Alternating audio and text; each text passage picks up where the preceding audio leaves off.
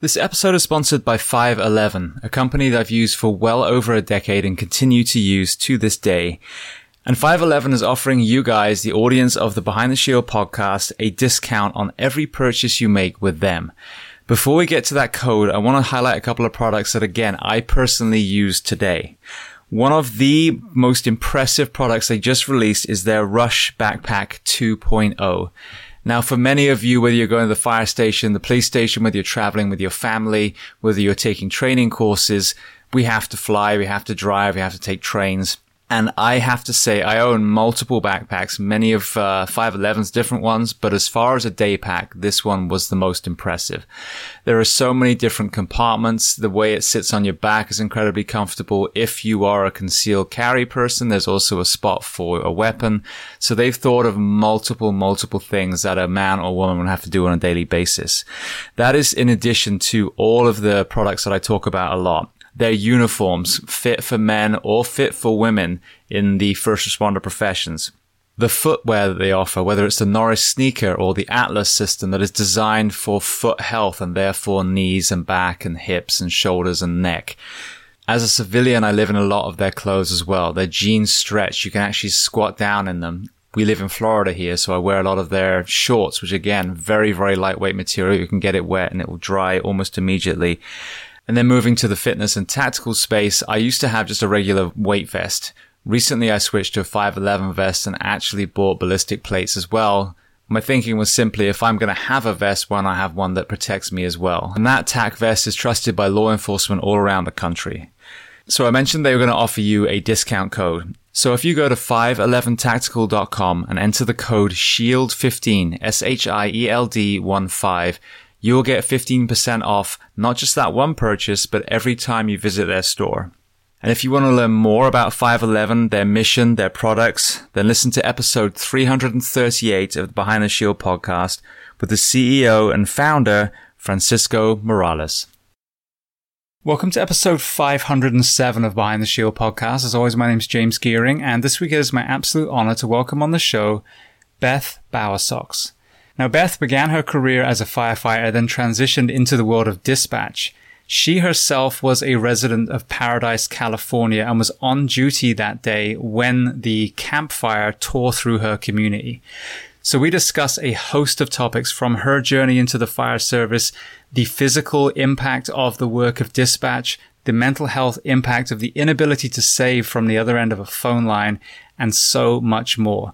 Before we get to this powerful conversation, I urge you to go to whichever app you listen to this on, subscribe to the show, leave feedback, but most importantly, leave a rating. Every five star rating elevates this podcast, making it more and more visible for others to find. And this is a free library for you, planet Earth. So all I ask in return is that you help share these incredible men and women's stories so I can get them to everyone else who needs to hear them.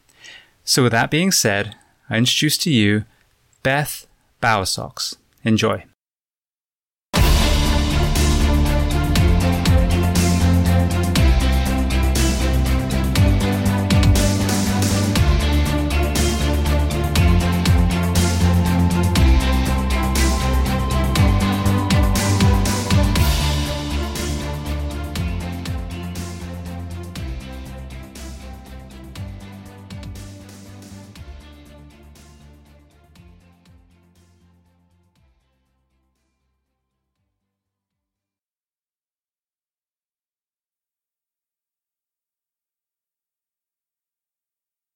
Well, Beth, I want to start by saying thank you so much for taking the time to come on the show today. We have gone back and forth basically since I saw the Netflix documentary on, you know, just one of the many, many, many incidents that you've, you know, had to oversee. Um, but, uh, you know, the the actual impact of that event and then the crazy fire seasons that we seem to see are continuous now. You know, we're finally able to sit down. So, welcome to the show today.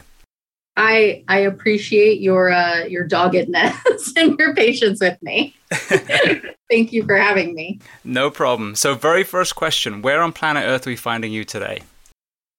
I am actually in Chico, California. I recently um, sold my house in Paradise for my mental health and uh, bought a house down in Chico. So I've been here for two or three months now, I think. Well, congratulations for a start because I saw the, the second documentary. I think it was Building Paradise, Rebuilding Paradise. Um, and, you know, I, I don't think people realize the aftermath of something as catastrophic as that. Yeah. It, uh, it, it took a toll that I didn't realize that it was taking, uh, ironically, till I got COVID. oh, really? Yeah. I, uh, I got COVID through work and, uh, I was home. I got it pretty pretty bad. I was I was out for about three weeks, and um, I was housebound. I couldn't. I could barely breathe. Like I would have to stop and take a break, just walking from like my couch to the kitchen, and I was just stuck inside. My brother was delivering food to my house for me, and um, finally, as I started to get a little bit better, I was like, I just have to get out of the house and I have to drive. I just have to go for a drive and get some kind of fresh air and I went for a drive and seeing paradise even you know two years after um, everything had happened it was still like a gut punch. And i think like being stuck in the house for two weeks so i wasn't seeing any of it and then seeing it even with the improvements that have been made you know people being back and houses being rebuilt it just it was just like cutting open this like wound like anew. And I was just like, I can't keep doing this. You know, I thought I was going to stick it out and, you know, pull through. And that was my survivor story as I stayed in paradise. And, and I just realized I couldn't, I couldn't keep doing that. It was too hard. And I think I started looking at houses on the market and looking at selling my house and it just kind of made me realize you know it, it, was starting to like lighten this load on my shoulders that i didn't realize i'd had because i'd had it there for so long that it just felt normal. And then it, i kind of finally realized oh no that's not normal. No. Well so just before we get into the story so did you lose your house in the fire or were you one of the people that was lucky and, and was missed you know, people say were you one of the people who was lucky, but I don't know that I feel no, lucky. No, I should rephrase that. you, you, let me just be very pure. So, was your house burned or was your house not burned? Uh, both. um, I had a uh, a detached garage with a bunch of stuff in it that I lost. It burned down, and my house did catch fire in a couple different places and took damage, but was still standing and for the most part habitable. Brilliant. So, All right, so we'll get to that because there's a reason I asked that specific, obviously, apart from just the concern side. So let's start at the very beginning of your timeline then. So tell me where you were born, and then tell me about your family dynamic, what your parents did, how many siblings.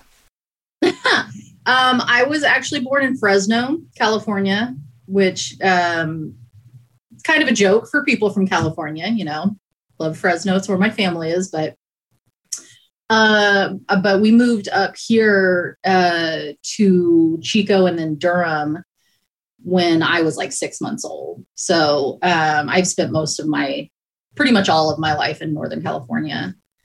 Um, I have two older siblings. Uh, my older brother uh, is five years older than me, and my older sister is only about uh, 18 months older than me. Uh, my parents both worked for the state. My mom and dad actually met firefighting. My mom was one of the first female firefighters hired by the state of California back in the 70s. And um, I always find it kind of interesting because at the time they didn't have separate grooming standards for men and women. So she had to cut her hair to a men's style because she had to follow the same grooming standards that they had. So it had to be, you know, it could only be like an inch pulled straight away from the head and it had to go above her ears a certain length and et cetera, et cetera. And so um, they actually met firefighting down in Fresno. And uh, then she went uh, kind of transitioned with kids and stuff going to dispatch for Cal Fire. She worked at the air base, turning wrenches on planes and stuff for a bit, and then went into dispatch. Then went into dispatch for Caltrans, and then became an office engineer for Caltrans. So, um, my dad ended up retiring after 32 years with the state uh, uh, as a fire captain. Um, so grew up pretty poor being the child of two state employees. What? I thought firefighters were rich and only worked like three days a, a month. Oh, so when my dad and my mom first started, you worked five days a week. You had to stay at the station, but you didn't get paid at night. I mean, that was when I was a firefighter, that was the rule. It was called getting your nickel. You didn't get paid for five hours of the night, even though you had to be at the station. And so, yeah, you worked five days a week. I think you got paid like $500 a month and you were not guaranteed your days off. Like there was no protection. There was no, it was just like, get to work, you know? and so, uh, things have drastically improved, but even then, I mean, being state employees, you just don't, you know, I, I don't know if you knew the hubbub quite a few years ago now when we were taking furlough days and we took uh, three furlough days which equated to a 15% pay cut to, for us. And i knew um, spouses who were like my parents who both worked for the state. So that was the equivalent of a 30% pay cut in your household salary. And you're just like how do you survive on that when you already don't get paid that much to, to begin with so yeah but we we grew up on a ranch so i mean to have property was heaven. I mean, we grew up with a it, we didn't have a pool. We had an irrigation ditch we swam in and we'd go crawdadding in an irrigation ditch. And we just thought we were hot stuff because that was awesome. And I, you know, I didn't realize as much when I was younger how poor we were growing up because you're like, we get to ride on a tractor, y'all. and that was fun times. so, but yeah, being the child of two state employees is rough um, especially when your dad's gone all the time and your birthday's in July, you know. so, um, my sister is actually a therapist. She specializes in treating first responders. Um, yeah, I think working, you know, because my brother's a firefighter, he's actually a battalion chief in the next county over right now. Um, he actually did structural protection on my house during the Camp Fire and uh, he so it's like my mom worked for the fire department my dad worked i do my brother my sister was kind of like the black sheep a little bit but it it kind of worked its way out and came full circle uh, being a, a therapist that specializes first responders because she ended up working for law enforcement uh, with a program called PERT, which is the Psychological Emergency Response Team. So she would ride with cops full uniform, bulletproof vest, everything. And she would go help uh, diffuse and, you know, triage uh, mental health calls. Um, and she's down in San Diego. So you have a lot of veterans, a lot of military, uh, homeless, you know, drug and alcohol and mental health issues. And so it was a huge program down there. I, I was, I loved hearing her talk about it. And so working with law enforcement, and the military population down there for five years. So, and then she started her own private practice, um, treating, you know, uh, military, EMS, fire, and police because of those experiences. So, well, that is such a great family dynamic to, to start with. And this is why I love these these questions. So I want to get to the grooming standards and that ridiculousness in a moment. But um, the the concept of having a counselor ride along to mental health calls is something that actually hits close to home. My uh, my little boy ended up being um, sent to a three day psychiatric hold because of a really shit police officer or, or, or deputy in this town. And the, her and the uh, principal basically got together and disregarded every protocol that had been put in place and made up their own rules. Um, and then as we were there, other children were being cycled through. So um, what's happened now, the law has changed where they have to actually call a counselor. And my point is this law enforcement teachers, they're not counselors. Firefighters, we're not counselors. So, what a great program to bring the correct trained people along with the first responder or teacher or whoever it is so that they can make the informed decision and then obviously the the officer or you know whoever it is can then enact whatever their recommendations are Oh, exactly. I had a very similar situation um, in the preludes to my PTSD leave last year um, with a very awful sheriff's deputy. And and part of it is part of it is I think they just don't know. Like you said, they're not counselors. They are trained a very specific way for very specific situations. And with the increased mental health crisis that we're experiencing in this country, more and more is being put on their plate that they are not equipped to handle and they're dealing with their own mental health crisis you know we're finally seeing huge strides in the field of uh, in, mental wellness and uh, awareness and uh, taking care of people in the fire department. And and i've been with the department for 17 18 years and we're just seeing in the last three to four huge strides being taken. And you consider how far behind we are and the law enforcement is even further behind us because of the stigma attached to it. And so the stories i hear my sister tell of what law enforcement officers that she has worked with have experienced and gone through breaks my heart and i just you see these cases with police officers who have been through and, and firefighters who are in the news because they've done these terrible things and i sit there and go it doesn't excuse the terrible thing that they have done. But if they had gotten help and were part of a supportive environment early from the get go, could that have made a difference? You know, if they weren't required to go to these soul sucking calls that they're not equipped to handle, and you take that burden off of them, and then you have this underlying mental health support system so that after they deal with these crappy calls, pardon me, I don't know if I can. no, you can, trust um, me. You say whatever you yeah. want I work for the fire department. I have the mouth of a sailor.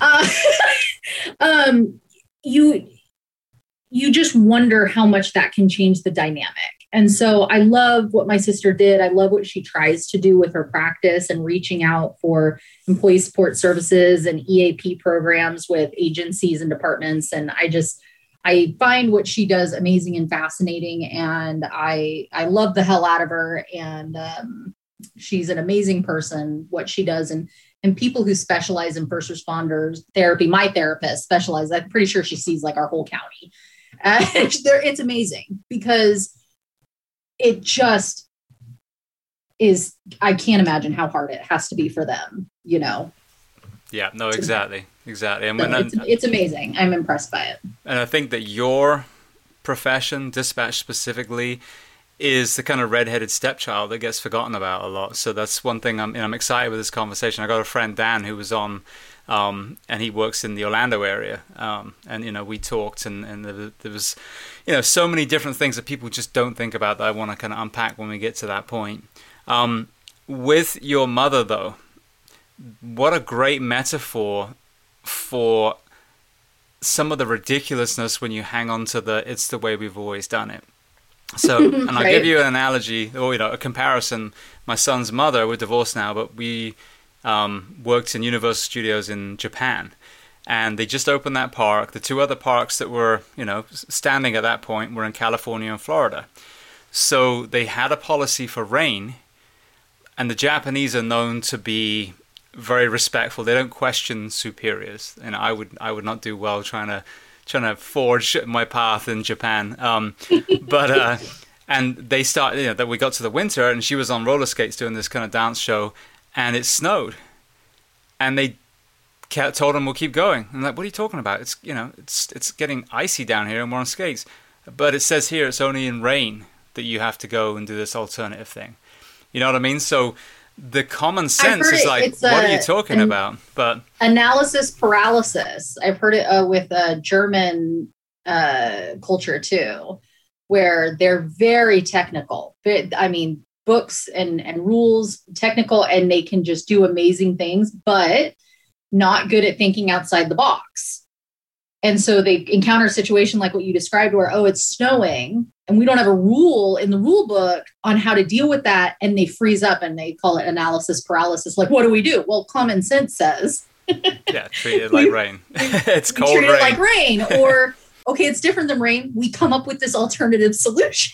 Exactly exactly yeah. so so it's interesting because obviously the answer is well you know you have male and female grooming standards i get you know physical standards should be the same absolutely but you know, when it comes to grooming, you know, there's many agencies around the world that, you know, have buns or whatever it is that, that women have long hair put into a, um, some sort of haircut where it's professional and it's out of their way and they can function the same as someone with a short haircut. So that's that's kind of funny to hear. But I mean, as you said, we have made strides, and I I call certain unions out a lot when they oppose fitness standards and that kind of thing. But you know, there are some some good things that unions or or just you know people with big mouths have done to really change a lot of the the ridiculousness in our profession. And, and you know, like you said, not being paid when you're having to be at a station five days in a row. I mean, these are some things that we're not done yet. You know, the work week still sucks, and I'm still trying to push to get it where it needs to be. But um, you know, it's pretty cool to hear that it's at least moved from from that to where we are now. Well, and I, I find it interesting because even in my time in the department, like I still sometimes think like I've only been doing this for a few years. And I was talking, I was texting a friend the other night that I've known since we were firefighters, and and he was talking about a new engineer. He's like, oh, he acts like he's an old salt dog. And I'm like, yeah, but Adam, we're the old salt dogs. We're getting to be the old. And I'm like, ugh, I might throw up if I think about that too much. Um, and I think like compared to even when I first started in the department, when I first started as a firefighter, we, like I said, we didn't get paid for five hours of the night. We worked a four day schedule. Now firefighters work three. We worked four days and we didn't get paid between midnight and five, if I if I recall it correctly. But if you got woken up for a call, you got paid and we called it getting your nickel. And we're like, yeah, you know, oh, they accidentally set off our quick call, but we don't have a call to go to, or we're at a two engine house and the other engine goes to a call, but we got woken up, you still get your nickel. And and some stations, like if it's station 55, they call it the double nickel. And it just cracks me up because I'll make that joke to friends that I know have worked that schedule and, and new firefighters like, what do you mean? And I'm like, no, I feel so old. You know, it it's great. It's making strides for them that they it's BS that they shouldn't have to deal with. It's crap to say, oh, you have to be here and you have to be available for calls, but we're not going to pay you.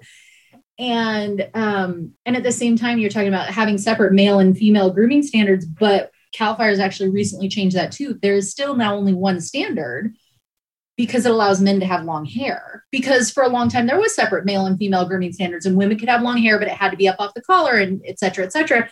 And then you started getting guys like, well, I want to grow my hair long. Why can't I have my hair long? Why is my female partner allowed to have hair down to her ass as long as she puts it up in a bun, but I can't have hair like that? It's like, oh, because you're a man. And it's like, so? And and I felt I always found that interesting because I worked with a captain who he retired out of the command center and he was that way. He grew his hair really long. He was very hippy dippy. I love him to death, Shannon and he wanted to have long hair and he fought that for years. And he was kind of allowed to have long hair even though the grooming standard didn't technically allow it for men because he's like how can you say that women are allowed to have long hair but men aren't allowed to have long hair as long as i keep it back and up and professional? And so they've actually gotten rid of that and gone back to one single grooming standard now that allows you know because it is kind of the same thing. Why is one person allowed to have it one way and the other person not you know so I, I find that interesting just how much it changes as people realize like kind of the inequality of it and go we need to rethink this but you know it's it's a big government agency and it's bureaucracy so it always works incredibly slowly and usually defensively versus offensively. Absolutely. Well you think of the the wildland firefighter especially the you know the the ones that do it all the time you know they're out uh, you know hiking in mountains and camping and not showering for days. Grooming standards aren't really top of the priority i mean? I get it if you're you know the pio and you're constantly going to kids schools and doing presentations and yeah you know shine your shoes and you know put your your class a's on. But there's a point where the grooming standards fall second to you know are you dressed to actually do the job? And those two things sometimes get a little confused. Yeah and and you know, you, you talk about the the wildland firefighters, you know, the Forest Service, BLM, stuff like that. My heart, and, and it's it's kind of coming to a head the last couple years, but especially this year, the whole firefighter versus forestry technician thing. You know that you're not firefighters, you're forestry technicians, and it just and I'm like, is this? I was genuinely shocked. I'm like, is this really a fight you guys are having to still fight? Like, this is bullshit. You guys are firefighters in every sense of the word and deserve to be paid and given the benefits of and treated with the same respect as any other firefighter. And it, it really, it's just that you get that old school mentality in there that just wants to halt and slow progress. And I just go, how do you do that at the expense of people who are killing themselves and breaking their backs and destroying their families for this profession that, you know, you're starting to see now there are we're so short on hand crews the forest service i mean hot shots were the pinnacle, maybe aside from smoke jumpers, the pinnacle of wildland firefighter, badass, just kick ass, hot shots, you know, and you can't get people on hot shot crews because they're finally going, fuck this. I would rather go work for the railroad and break my back getting paid three, four times what I'm getting paid now. I would rather go work for a private company. I would rather go work for literally anyone else, maybe doing something I don't love as much but I get the respect and I get the pay and the benefits I deserve for the work that I do. And we're seeing that how that is affecting things, especially here in California. The fires we have, we just don't have the crews to do the work we need to do because they're not being paid what they're worth, what they deserve for what they are put through. Yeah, and that's what I'm hearing from you know I've had smoke jumpers on, I've had hot shots on, you know, and I I work for Anaheim. That was probably the closest thing I got to really understanding wildland. And I was a truck company, so they have you know strike teams that go out that are, are well well trained. Oh, I'm sure we've got some of them up here right now. Probably. Well, so a lot of them are ex CDF anyway, so they kind of gravitate back that way. But I wasn't. You know, I was there protecting Anaheim and you know working a tiller and being ready for for structure fires and extrications.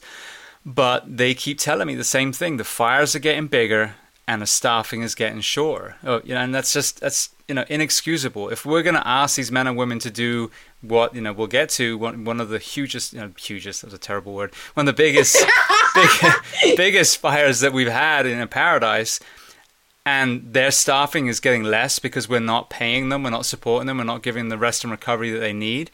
Then shame on us as a nation you know and it's the same with you know we've seen now like we were throwing our responders out into the fray while everyone was sheltering in their houses and now we're saying if you don't get the vaccination you're fired you know there's there's no the the, the kind of 911 912 mentality is very short short lived you know and now those same incredible men and women that were responding to the pile now having to fight to even get benefits, you know, when they're dying of cancer. I mean, it's just it's, it's disgusting to me. But oh, I mean, yeah. it's you know, hearing your voice as well. It's something that we need to really, you know, I say we like collectively. There's so many things, but you know, this this particular issue as well needs to be brought out to the forefront. If we're gonna if we're gonna ask people to go into a burning forest.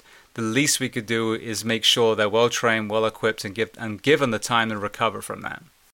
Oh God, yeah, especially with you know, as we've said, how much conditions have changed. I mean, just from the time I was a firefighter, when I was a firefighter, you were stoked if you could work four to five months.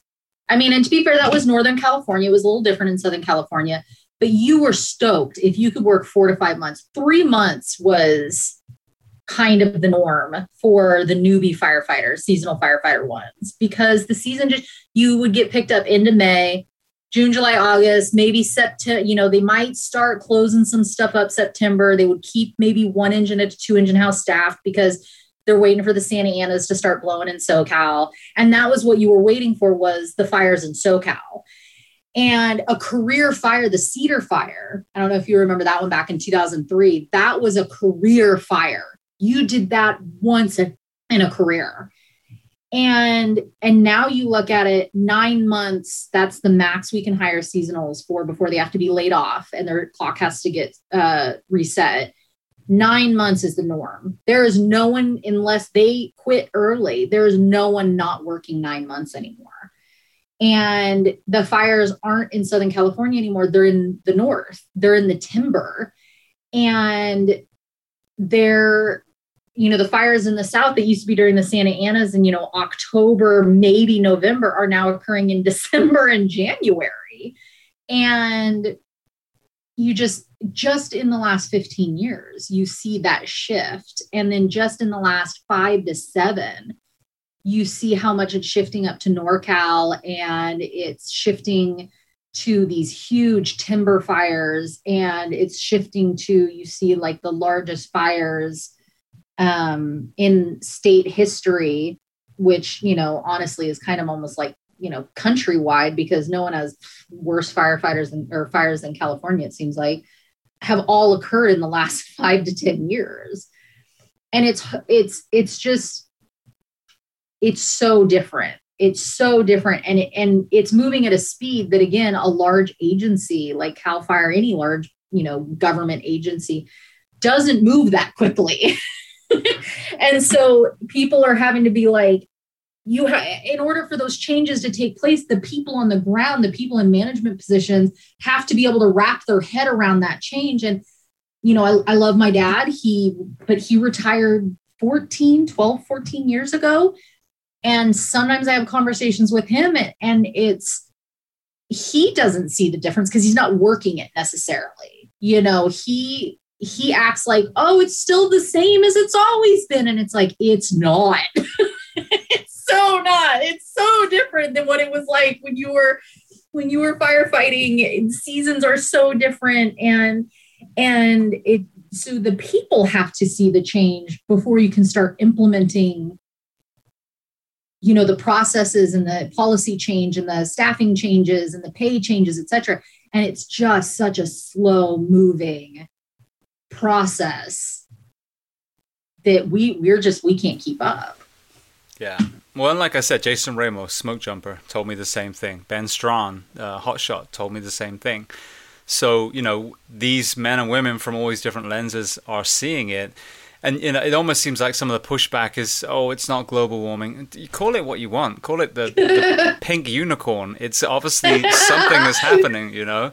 So you know we don't need to label it. We need to you know Address ident- it. yeah we need to you know do um, prescribed burns and we need to increase staffing and we need to maybe you know, maybe even put shelter in place uh, areas where you have towns that maybe can't get out because of their access problems, you know, and the, all these proactive things. And I am far removed from the wildland department. I'm not going to pretend I understand it at all, but these are some of the common things that the, you know, the guys I've had on that are in that area have, have told me. You know, so but we if you keep just denying climate change or you know seasonal um, growth or you know whatever you want to call it, then we're going to keep losing citizens and we're going to keep losing firefighters. Absolutely, absolutely. So, talk to me about your journey into the fire service. Was that something that you dreamt of as a kid? You know what? I didn't know what I wanted to do. Um, for a while, I thought I wanted to be a teacher. I, I wasn't totally sure. And then um, Butte County um, started an Explorer program. And I joined it right after it started. I remember they had like flyers uh, at my high school advertising it and uh, it was something Garrett Sjolund, he's actually one of our division chiefs in the in the unit started when he was oh gosh, was Garrett an engineer? Was he a captain? It was so long ago. I, I was 14. You had to be 14 to join. And I joined it just because I thought it sounded interesting. Like at the very least, even if it wasn't something I did as a career, it just sounded like a fun opportunity. And I think you also, part of you feels like, what else am I going to do? This is what everybody else in my family is doing or has done.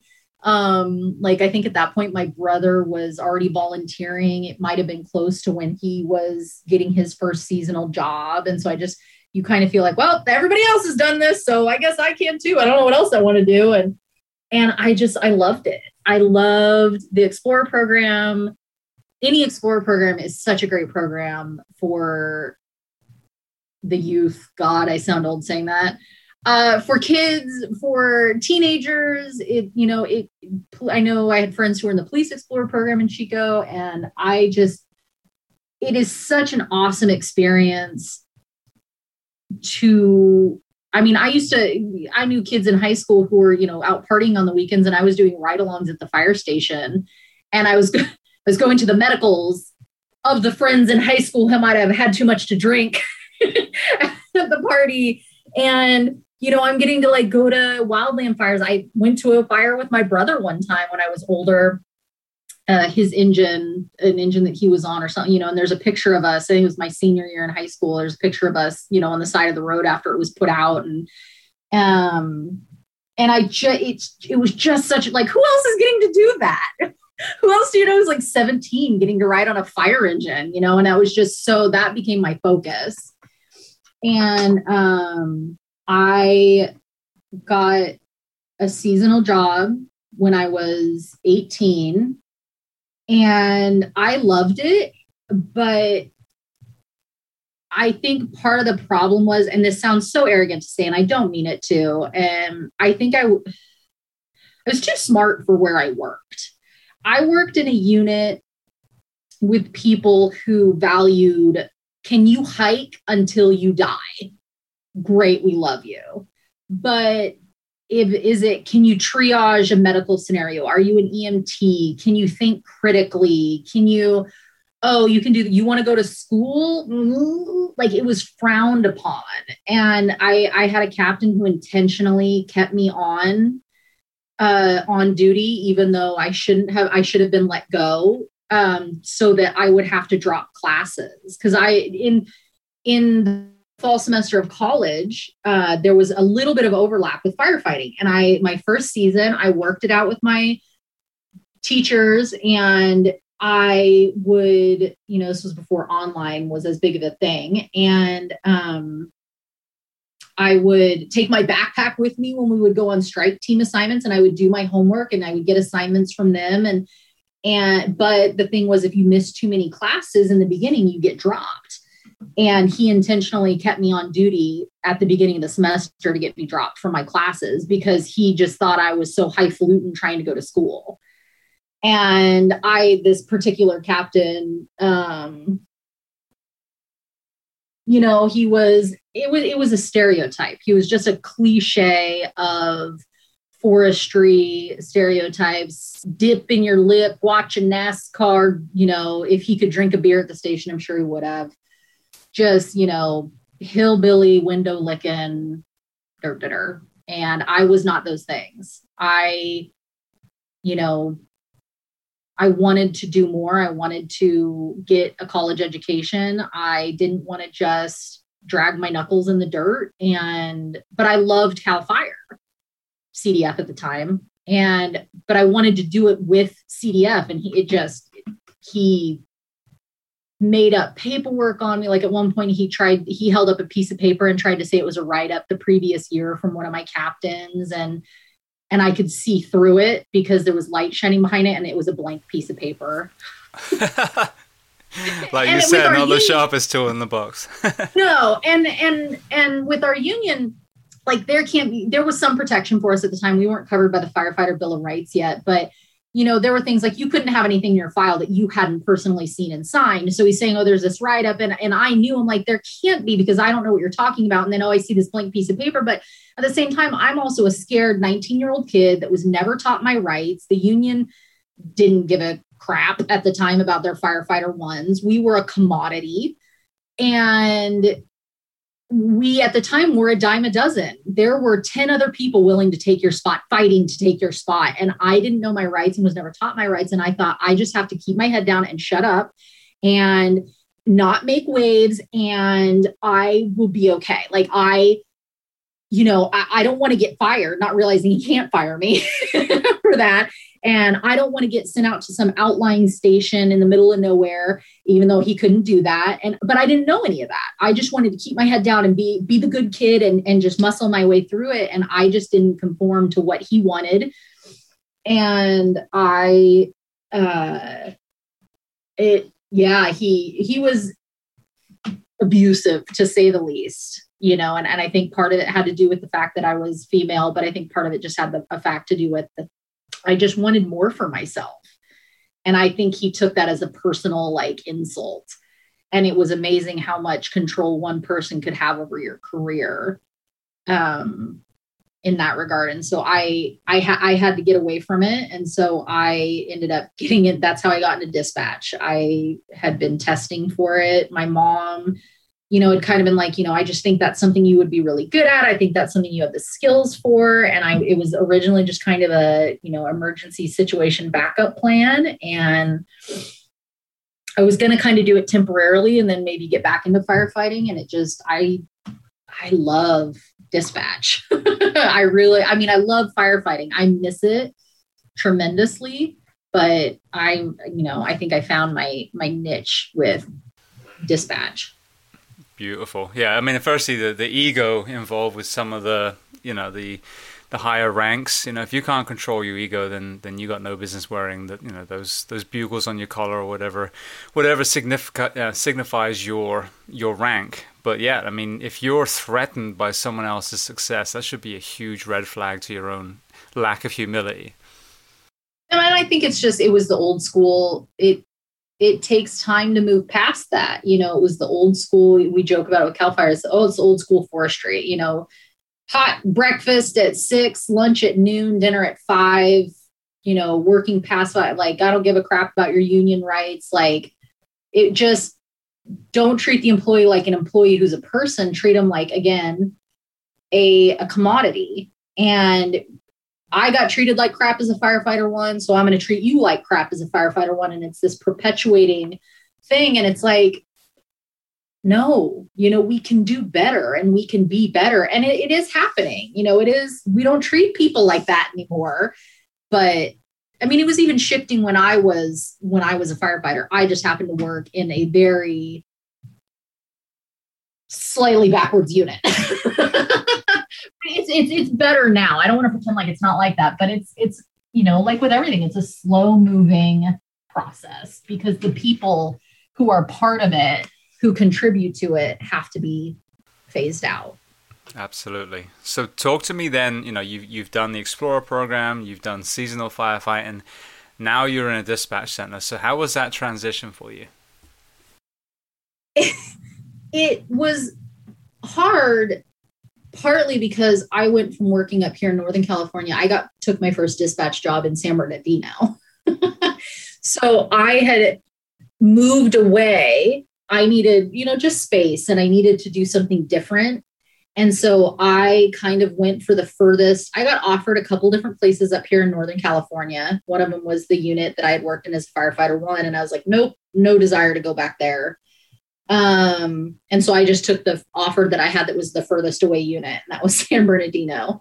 And uh, I lived in Riverside. So it was a it was a it was a harder transition maybe than it needed to be because I was living on my own for the first time. So I was having to figure out finding an apartment and paying bills and, you know, hey, you ran out of money. What are you going to do for food? And uh, I was homesick. I, you know, was in a kind of a contentious relationship that caused issues. And then learning this whole new job in a whole new location. So and it was a whole new region. And i'm like i grew up i knew you know butte county and Tehama and glenn and Colusa and, nevada yuba placer. I knew all the surrounding area and geography pretty well. And now i'm in this area i'm like where the f is san bernardino like mono inyo counties where are those places like i had never really been south of the grapevine before and i was so out of my element in regard to that and so I'm having to learn this whole new job in a new region, in trying to pretend like I'm an adult. And I'm just, I was overwhelming. but the dispatch part, I think I took to pretty well. I they took me off of training and had me working night shifts by myself within three months, which having now at this point 15 years in trained umpteen number of of com ops that not normal usually takes a bit longer than that so i was pretty proud of myself absolutely so tell me what the the shift pattern looks like for dispatching your department so com ops in our department work a uh, three four four three so we do three on four off four on three off and we work 12 hour shifts. And depending on what unit you work in, um, it can vary what those hours are. Um, in Butte, we work 7A to 7P, and the flip 7P to 7A. And um, when I worked in San Bernardino, it was 8 to 8. Um, some units do 6 to 6. Some have enough staffing, they allow swing shifts, but it is typically 12 hour shifts um, on a 3 4 4 3 rotation. Right. So as I started doing this, you know, and I was talking, as, as I said to my friend Dan, it kind of hit me of, of some of the issues that are unique to you know many people in dispatch. So is your particular dispatch one of these these anomalies I hear that they've actually got windows and it's light in there, or is it like most of them that are like a cave with a bunch of computers in? I will say the nice thing is, so I've worked in three command centers um, in my time with the department. I worked in San Bernardino, I worked in um, NEU out of Grass Valley, and I worked uh, now in BTU in Oroville. And they've actually all been very not caves, not, um, light. And San Bernardino, we only had one visible window, but it was because all of the other windows on the side of the room were offices. But if the windows in the offices were open, you, it let a lot of light in. And um, so the, there are they're not total caves. That is that is a, a nice thing. And, but a lot of people like them to be caves. That's the thing. They want the lights down. They want the air conditioner set to cold. They want it dark. They want the windows closed. And I'm like, no. I've worked night shifts for so long. I want to see sunlight. Let's open the windows. Let's turn the lights on because otherwise I'm going to get sleepy. yeah. Well, the thing is as well with with the circadian rhythm. You know, if you people don't think about this, if you work in a prison, if you work in a dispatch center, if you work even in an ER, and you start at 7 a.m. Let's take the winter time. Well, you came to work and it was dark. Now go to 7 p.m. and you're leaving when it's dark.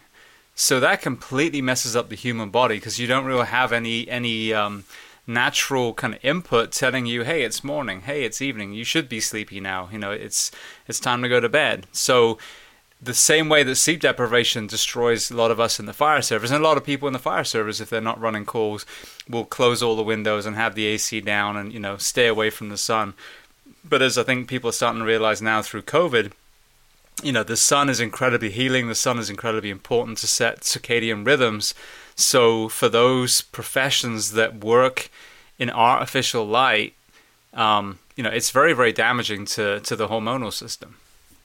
Well, and like you said, sleep sleep in general is huge. And, you know, again, because we're this slow moving beast, they're finally putting the emphasis on the importance of sleep, good, healthy sleep for your employees when you're able to get it you know you can't control the calls that you're running you can't control when an incident happens and your 12 hour shift now becomes a 16 hour shift and you're not getting the sleep you usually get you know and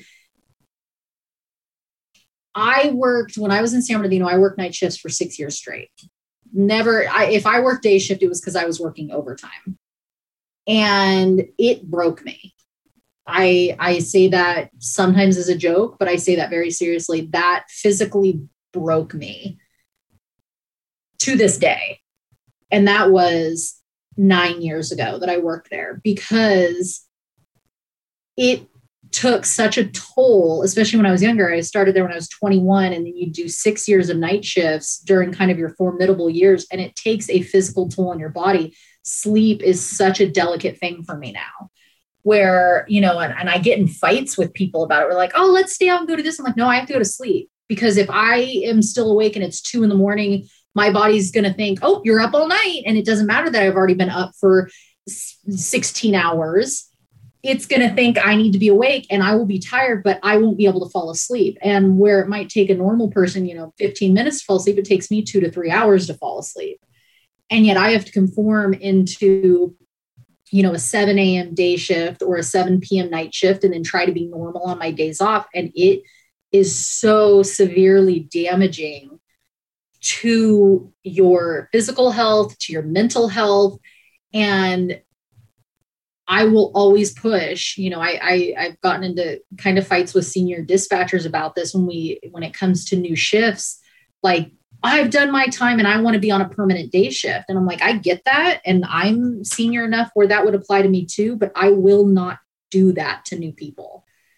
I had that done to me it physically and mentally fucked me up. And I will not inflict that on another person.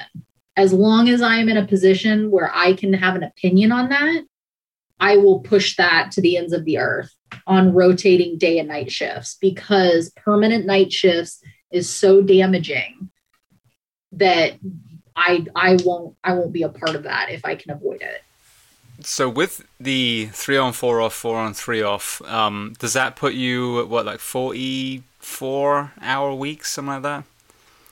Our short week is a, a 36 hour week, and our long week is a 44 hour week. Yeah. Okay, so, so 40, average is about 40 then. 48, excuse me, 48. Okay, yeah, so so you're up there then. Um, yeah, so we're on we're on a two week a two week cycle that um, essentially equals 40 hours each week with four hours technically of like mandatory shift overtime on our long week. But that's when we're at full staffing. yeah, which I've heard a lot in dispatch. Yeah, that never, that never full staffing. You said pink unicorn earlier, and I think that's more more real world than full staffing. So that's but my point though with Wildland, with dispatch, with you know police and fire and EMS you know, and, and then ER, you know, physicians and nurses. The the thing that I think is so lost, and we seem to work so much more than the people that sleep in their beds every night, and it drives me up the wall. If you're gonna ask someone to a stay up all night and then b lay their life on the line, that should require a different kind of work week, a different kind of complete philosophy, because those men and women have to recover from being awake while you were sleeping safely in your home. And what we see is the absolute opposite. The office worker taps out at 40 hours, and the average firefighter, you know, the, the municipal firefighter is about 56 hour work weeks, and obviously federal, you get into 72. Um, you know, and it's just insane. So that is a paradigm shift that we need in all our professions. Is that's fine. You want to keep human beings awake through the night, absolutely, but we need to give them over and above the rest and recovery so they can go back to as close as normal so that doesn't destroy their life their mental health their physical health oh god yeah. I i look at our guys. One of the things with me in dispatch i always say is that i'm like the mother hen and all my field units because at this point i've known a lot of them for i mean like i said garrett Sjolund was my advisor as an explorer and he's a division chief now. So they're all my little ducklings. They're all my little baby chickens and i want them to be safe and sound. And I do what I do primarily for them. I do it for the public. They are, but good, bad, or indifferent, whatever someone might say, the public should be first. I do what I do for my field units first, and I do it for the public second. Because those field units, they're my dad and they're my mom and they're my brother and they're my sister and they're my friends that I've known for years. And and I want them to get to the call safely, to get back to the station safely, and to get home safely. That is my priority and you sit there and go okay you've made it in those regards but in the long run are you making it through life safely? And is it are you know are you happy and content and mentally well and emotionally well and spiritually well? Because what in the long run is the job doing to you? And and sometimes it's criticisms like you're talking about oh you know, oh well, you're sleep, you know, people are at home sleeping, and I and I don't know how many times I've heard the, you know, our guys work 72s. Oh well, you sleep for most of that, and it it makes me so angry when I hear people say that because I sit there and I go, not at some of the busier stations. First off, you know, they're they're getting a call every two hours, which is just enough, if not more than that. But a call every two hours is enough to make it so you don't sleep at night. And then you get even the stations where maybe you're only getting a call one a night or none. I don't think I ever slept well at a fire station because you're they already show studies prove you don't sleep well in unfamiliar environments. That's why a lot of people say they don't sleep well in hotels and stuff like that. So you are, you know, you you're already not sleeping well because you're in a potentially unfamiliar environment. There's always that. Did I hear a call? Did I? Because you don't want to sleep through a call you know, did the quick call go off? What happened? And if the quick call does go off, that takes however long off your life to wake up from asleep to, oh my God, and I have to get up and I have to get dressed and oh God, I have to pee real quick. Oh God, I need to get to the engine. And, you know, and then whatever your get your head on right to go to the call that, you know, someone is life is depending on you. And and then you have to decompress from that call to try to go back to sleep please like okay ugh, you know that's a superpower i would i'm sure a lot of people wish that they had but it's just and then you go to days off and I don't know any firefighter who doesn't say they need that first day to just decompress, to get back to normal life. I'm on my time, on my schedule, but then it's you have your normal responsibilities. If you're married and with kids, it's like, okay, you have been gone and I need you to take care of these things, and the kids need you to do this, and you need to be able to do, and it's like, you haven't necessarily had a chance to decompress and, and then you go back to work and you still haven't decompressed. And when is that decompression happening? You know you're going to get explosive decompression. And that's not good for anybody. And so it's just like the shifts the sleep the recovery the support it, it, it all ties in but it's something that you don't see until someone's been doing it for 15 years, getting screwed and boned and not getting the decompression. And then now we're seeing, you know, an increase in suicides and an increase in people quitting maybe because of, you know, drug or alcohol issues or, you know, self harm issues. And it's like, oh, where's all this coming from? And the people on the ground are just kind of like record scratch, like looking at you like, really? Really? We're asking where this is coming from? Yeah, no, exactly. And that's something I've talked about a lot. And another area I think in dispatch that people don't think about is you're in a chair for 12 hours a day. So now you have already the hormonal disruption from the shifts, but now you have inactivity, you know, and, and, and you know, not exactly a long window to go prepare food and get some sunshine. So now, you know, I don't know if you see this in your center specifically, but I've seen it in a lot of places I work where obesity is definitely a thing in dispatch and you know, again, record scratch. Are you surprised? You know, you keep these people in a dark room for 12 hours sitting in a chair.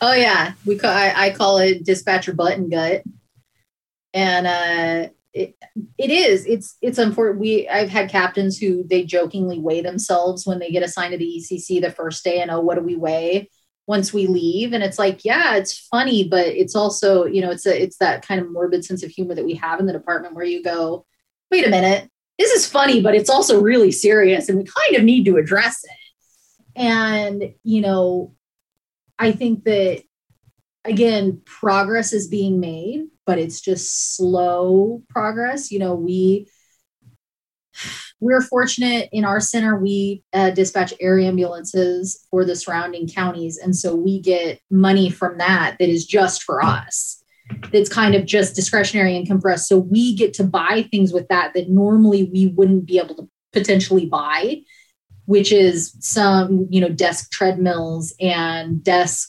spin bikes and some extra weights and a rowing machine. And you sit there and go, why is workout equipment something someone normally wouldn't be able to buy? Well, for the stations, it is. They'll go, they go out of their way to buy workout equipment for the stations, but dispatch centers, ECCs are not often considered in that. Like you don't have a physically demanding job that requires you to be able to lift, you know, a 200 pound adult. And it's like, no, but I do have an incredibly stressful job that requires that I kind of have a healthy heart so I don't have a massive heart attack when I'm dealing with this incredibly stressful situation and I'm pumped up on Red Bull and, you know, five bangs because I haven't slept properly in a week. And, you know, it, you know, it's not a physically demanding job, no, but it's still unhealthy to be in the situation that we're in.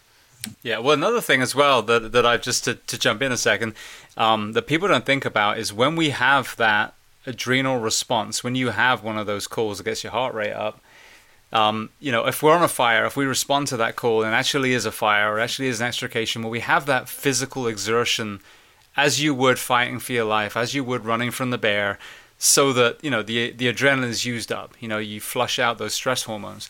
When you have that either on a cancel call as a fire or you know or police officer, or as a, an acute call as a dispatcher, you're not getting to offload that stress physically. You're still sitting in a chair, even though your heart rate is pounding and, and you're full of stress hormones now. Well, and, and in addition to that, um, my sister being a therapist, this is something I've kind of read up on and talked with her about is I, am sure talking to a lot of first responders, you've heard about EMDR. Uh, yes. Have you heard of that? Yes, absolutely. Yeah. So EMDR is huge. Um, in treating first responders and brain spotting. And part of of that is that they say, you know, no other animals deal with stress or or have issues with stress like human beings. And there are studies that show it's because animals have to walk off. They're they're walking constantly on the move for survival. And in that walking, you get this bi the bipedal which is like a binaural. It's it's activating both sides of your brain because you're doing this left side right side left side right side which with EMDR is what that's activating because you're looking left right left right and you're reprocessing it in your brain with that bilateral sensory activation and stuff. And so when you're in dispatch you don't get to walk it off you're stuck there sitting or standing and so it, you know in some fields, you know, fire physical fields, you can go pace or walk or go work out PT because it's expected in your job. You're not sitting at a fire station typically unless you're taking your, you know, safety nap in the afternoon. You're not sitting doing nothing. You're working. And in that working, you're doing that right, left, bilateral brain activation, which even if you don't realize it, that is helping you process trauma. And in dispatch, because we are stuck there and we are sedentary, you're not even doing that basic trauma processing of walking. And so it, we I try to push it with trainees. I try to remind myself to do it that if I take a really shitty call, go walk. Just go walk. You don't have to think about the call. You don't have to, you're not, you know, going through processing the trauma, but just walk because even that is a form of bilateral stimulation that can help you process it without actively trying to that we don't get unless we actively seek it out in a dispatch center. Absolutely, and that's that's what makes the treadmills and the the, the bikes so important. You know, I've, I've had that yeah. in a lot of groups that are healing. You know, they go ruck together, and I just had someone the other day who talked about kayaking, and again, same thing: left arm, right arm, left arm, right arm. So you know, that makes perfect sense to me. Yeah it's just it, and and the unfortunate thing you know talking about unions our union because it isn't considered vital to our job we don't get time for pt there you know whereas in the the mou for bargaining unit 8 which is the field personnel they are given an hour of pt a day. They are required to be given an hour of downtime for pt a day we have nothing like that in our mou and so a lot of the times because our mou is so vague in a lot of areas we get treated like bargaining unit eight. And they go, hey, you don't have anything that addresses this, so we'll treat you like bargaining unit eight. Here's your hour. But the problem is, is in a in a command center, the the captains and the battalion chiefs are so transitory.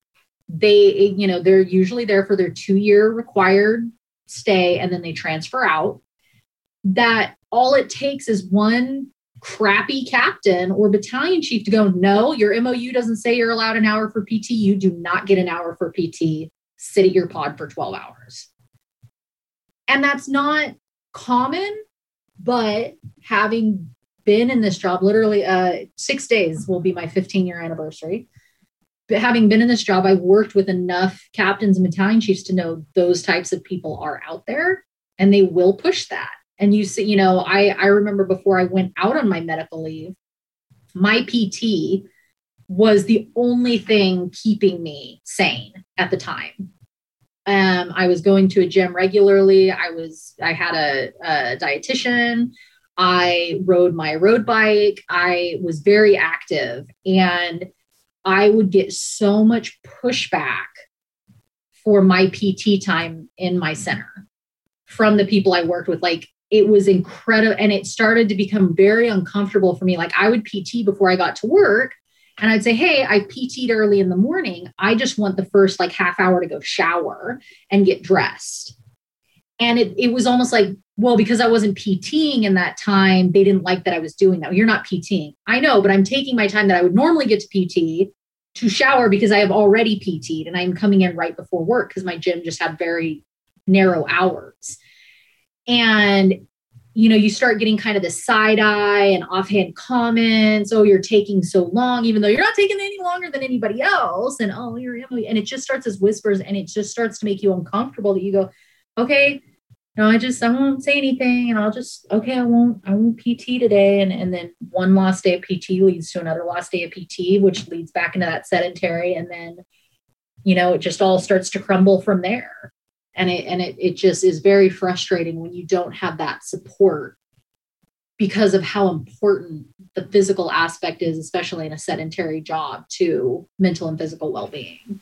Yeah, and I agree completely. Whether it's dispatch, whether it's you know, if it's an EMS only side as well, everyone should be under that umbrella. You should. Oh, absolutely. You should have that opportunity, and even if it's for a walk, even if it's sit there and meditate, you know, something that will make you better than you were the day before. Yes, exactly. So it, even if, yeah, you know, literally, it's hey, you know, I I kind of finally stopped asking and just started doing. Hey, I'm going for a walk.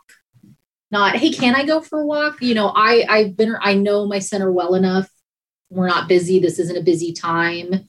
I'm not working on anything. It's i'm going for a walk. Because i in my center i have more time cumulative cumulatively in a center than everybody else i work with.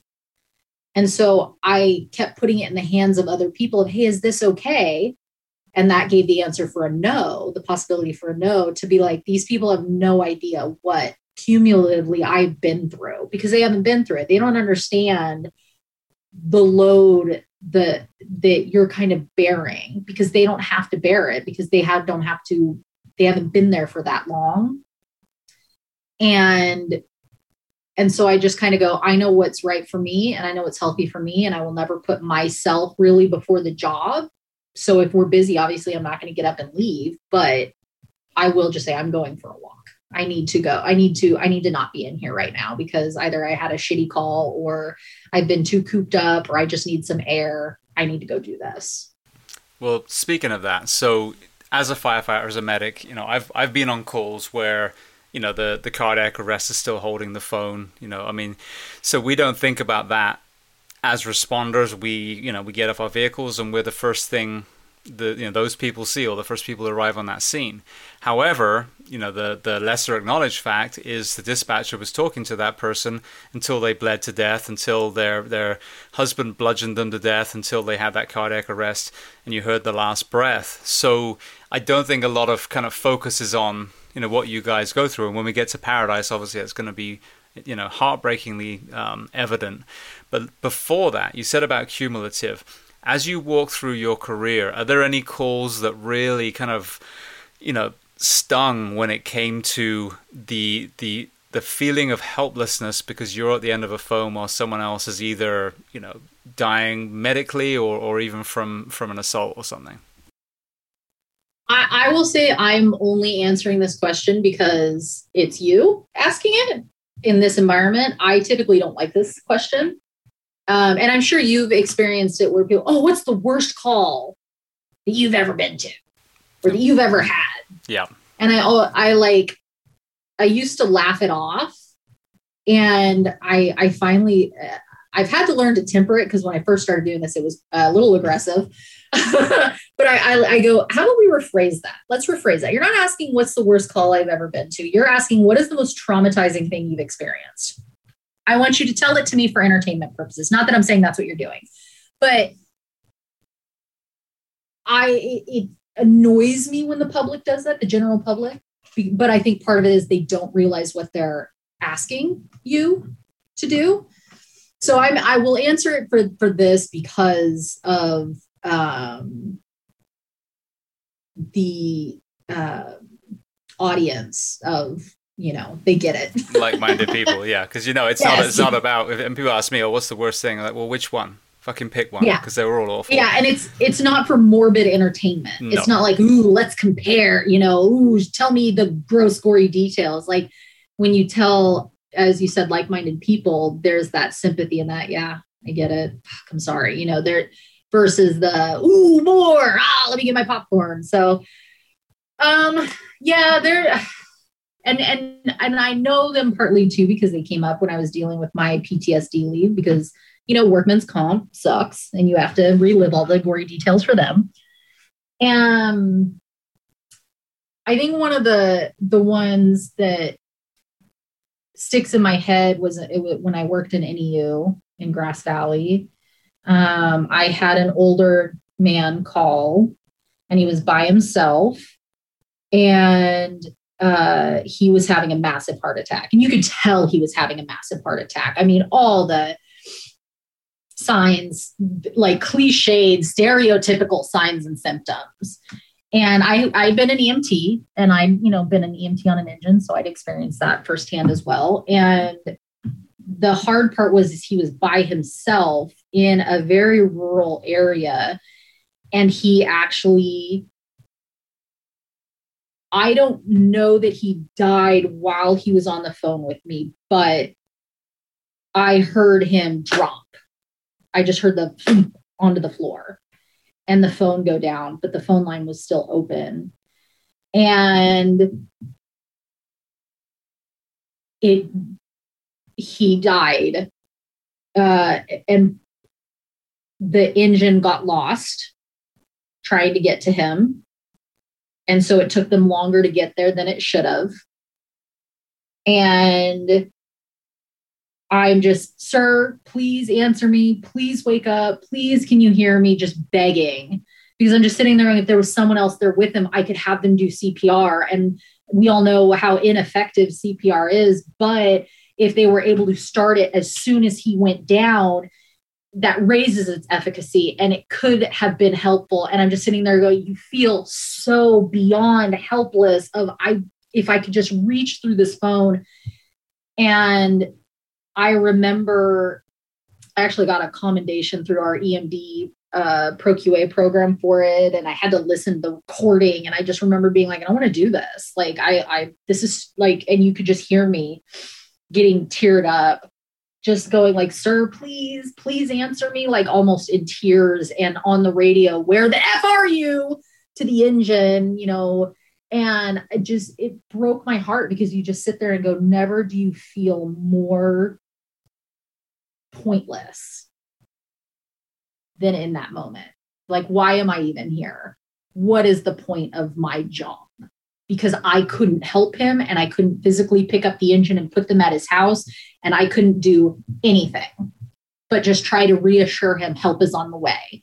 Help is on the way. Is there anyone nearby we can call that can come over and keep an eye on you? Because that was my fear was that he was going to go down by himself. And that that was a really hard one. Um, and then I think anything involving parents with kids, um, whether it's the kids. I had a little girl call in her dad's heroin overdose while she was getting ready for school. She's 10 years old. And it didn't sound like first time she'd had to do it. You know, and then I had two parents doing CPR on their son. I remember his name because they they were calling him, you know, please don't please don't die. Uh, you know i'm not going to say his name out of respect for them but you know his name is stuck in my head. And and the parents were just eerily calm because i mean he was in a hospital bed. They had an ambu bag you know so when we got to doing breaths with cpr they had the bag to do the breaths. And like he was chronically ill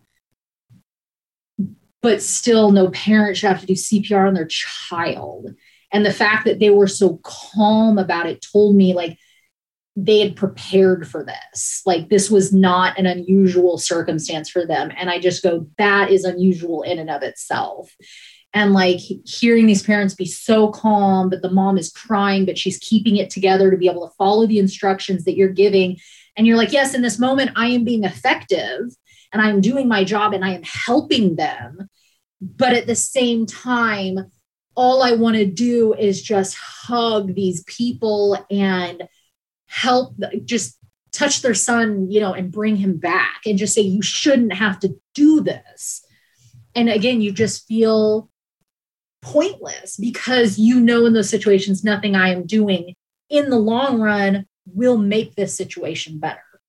Will make those parents not have to deal with the chronic illness of their child, will make that child healthy, will make them not have to face the mortality of their of their son. And you just you just sit there and go you're just this really shitty bystander. And it just feels almost invasive. Like i shouldn't be a part of this. And am i you know i don't know. It, it's it's hard to describe but you just and those are the calls too where you keep the phone on after the engine gets there because you want to hear them put the AED on and you want to hear, you know, shockable rhythm and you want to hear a shock and you want to hear CPR starting because you think, okay, someone someone's doing something because it you don't get closure. You don't get closure on these calls. The phone hangs up and then you you have to go to the engine hey did did they make it? And you have this fear of doing that because you don't want the engine to have to relive a traumatic call you know and you don't want to have to put them through it again. And and you just you don't always know the outcome. And if it's not a frequent flyer which you know the really bad ones usually aren't you never know. Is he okay? Are those parents okay you know, did this person make it? Did this CPR help? Did what I do count for anything? Yeah, and we even got that as as medics, you know, firefighter paramedics. A lot of the agencies, the moment you offload the patient, they want you to clean and get get you know back in service for the next one. And you know we don't get closure with that, and it's really hard if they're not still in the ER and you happen to transport to that same hospital, and you can ask that nurse that you you know gave the patient to, hey, how are they doing? Once they get lost in the system, whether it's the morgue or upstairs, it's so hard. And, You know, and you and you run 15, 20 calls in a shift. You know, by the time you've already forgotten about that one because you've had you know two more people die or whatever whatever happened that shift. Um, and yeah, I t- had the uh, Dr. Peter Antevy, and he talked about that a lot. You know, like we have to have, we have to be able to close the call, whether it's as a dispatcher, whether it's as, you know, a firefighter or a paramedic. And if it, you know, we keep having these open calls, that's one of the cumulative effect that you know causes a Jenga collapse at some point. You just you need to find things to celebrate. You need the small victories because sometimes the defeats I mean, you don't need to win. You don't need a W in every column, but you need a W because when all you're getting is losses, you know, you just sit there and go, even the smallest win. I mean, I remember after the Camp Fire getting to go up and seeing just the de- devastation, but seeing the animal NAVDAG, uh, North Valley Animal Disaster Group, out there, and they were at a house. It's gonna make me tear up, and this is because it's a small win and it sticks with me uh, and they were had two cats that they were pulling out. And i just remember like doing that little clap thing just being like that person's animals are safe. They had to leave so quickly that they couldn't take something that i know if i had to leave my animals animals behind it would kill me. And yet here's a small victory for that person. Their animals are safe. Those those animals are safe. The owner knows their animals are safe. And i just go it's a little win because if you don't find something good in all of this bad, it will just consume you. And and I know people sit there and go, you know, oh, did that guy make it? You're like, I don't know. Like, oh, you don't care. You're so callous. Like, if I hear one more person tell me I don't care about something, I might punch them because it goes, I can't care as much as I might for every single situation because it it almost killed me. It literally almost killed me doing that. And it's like, you know, people need to we need to be considerate of that, man. I remember one of my friends, she's actually now gone into nursing and then I think she's got her uh, I think she's on the nurse practitioner route now. I mean, it's, it's oh, amazing. Badass. But she was she was registered for nursing school, so she was you know interested and uh, it was at CrossFit gym. She was a coach and I was a coach, and she was, you know, I said, "Oh, we had another, you know, cardiac arrest last night," and she goes, "Did they make it?" And I was like, "Fuck no," and she, the right? look on her face was like, "You callous bastard." But the like, backstory, oh, yeah, CPR totally helps. Sarcastic yeah. comment, I roll. Yeah, well, but the backstory is, I have never. I've been a firefighter, EMT, and then medic for 14 years. I have never had a code save. My last apartment had the highest percentage of code saves because it protected a theme park. So they had the AEDs everywhere, medics on scene. So their code save, you know, was the highest in the country. And I still never had a code. I was just the Reaper. I was that dude that had the brain bleeds and the AAAs and the GI bleeds and, you know, all these horrendous things that, that people just die for no reason. I was the dude that they called. And so it does, you know, and those small wins are so important. Whether it was a little girl who lacerated her forehead and you just put a band aid on and you were kind to her and they gave her a couple stitches in the ER and then you go away. Whether it's, I remember one house fire, you talk about animals, it wasn't that big of a fire. You know, some of the house was still intact. We went down, knocked it, knocked it out, but she's like, "Where's my puppy?" And so we were, you know, looking around. I remember clearly it was in the middle of a Florida rainstorm, so we were fighting fire with lightning. And I was like, "I'm gonna find this fucking puppy, come hell or high water." so I went around. and In the end, I found it cowering, you know, behind some, I think it was a bookshelf or something in in the back. And just just like you said to give that person their puppy back and the smile on their face you know again kind of puts weight on the other side of that seesaw of all the trauma and all the loss. And it does give you that i did something good today i made a difference today. And you made a difference being there on the cardiac arrest. You can't help that they didn't make it but like you said those those small victories i couldn't agree more. They're so important. When you, you see that too with a lot of like police and fire, you'll see it on like Facebook pages and Twitter pages and stuff where they go, oh, you know, this woman got was going to get arrested for shoplifting, but it was because she had no groceries, so the police officer bought her food, and or oh, these firefighters, you know, they had to take the, the husband in because he had a cardiac arrest, but they came back and mowed the lawn because he was mowing the lawn in the middle of it, and and you see these just very broken individuals saying, oh, they're doing it for PR. It's just for PR. And I just sit there and go, you have no idea. Don't get me wrong, maybe, maybe, maybe someone in there's doing it for some PR, but those people are doing that because they needed a win.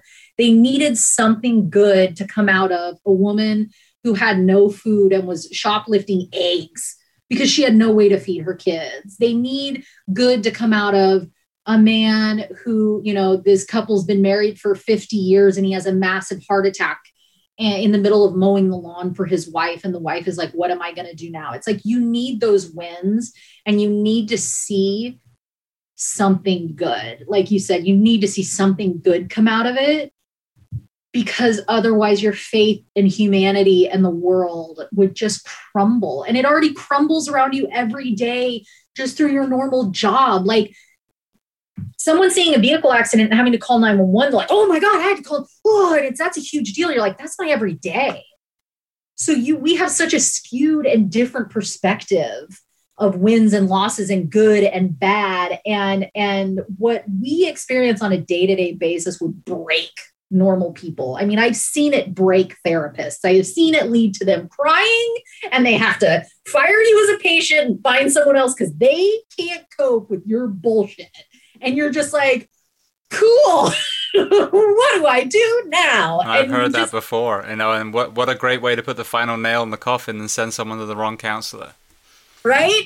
And and my sister always says she's like, Christ, the least we could do as therapists is keep it together long enough to go, you know what, you lie. You are experiencing something I don't specialize in. Let me refer you to a therapist who can. She's like, but when you get someone who is on their last thread of hope that they're finally seeking therapy because we all know as a as a job classification therapy is not something we seek out first thing it's usually mandated or like something real bad has happened that we're getting to that point and then the therapist you go to as your last hope starts crying and is like i can't handle this you go well shit if you can't how am i supposed to you know and you just go cool, cool, cool, cool. So I am permanently broken and I can never be fixed because the person who's supposed to be able to fix me can't handle my crap.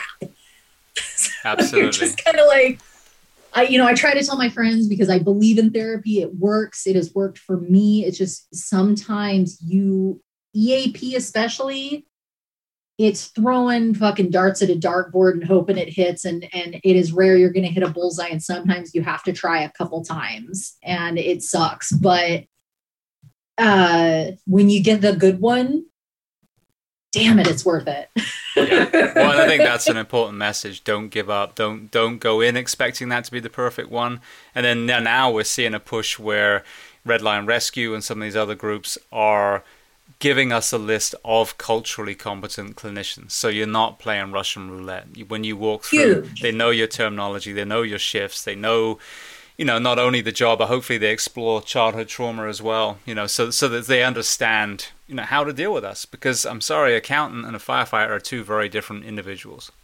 Well, and it's what you're seeing them for. Am I seeing you for, you know, uh, issues because of my kid? Am I dealing with like childhood issues not related to that? I mean, I say this, but at the same time, how is anything that we do not somehow related back to the department? Marriage and family issues are probably somehow related back to the job. But at the end of the day, you need someone like you said knowing terms. When i first started seeing my therapist love her to death and i could say oh my my bc uh, that's a battalion chief. She's like uh-huh.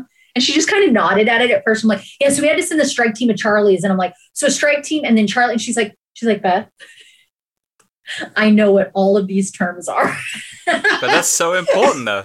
And i'm like it is it's huge it's huge for me to sit there and because she being a smaller county in a smaller town, she sees so many of us. So I can talk about people, she knows them. So when I talk about my frustration with someone in management or a higher rank, she knows because she has heard 30 other people complain about the same thing.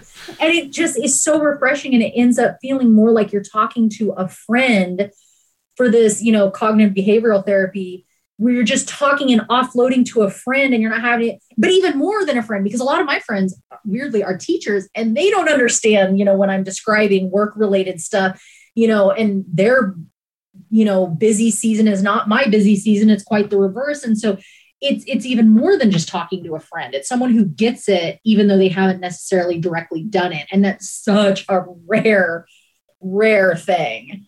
And it sucks that there are so few therapists that specialize in dealing with first responders because, like you said, you know, an, an accountant or a, you know, a, a typical nine to five job is just so different, so different. Not good, bad, or otherwise, just different. You know, you don't go to a podiatrist if you're having a heart attack.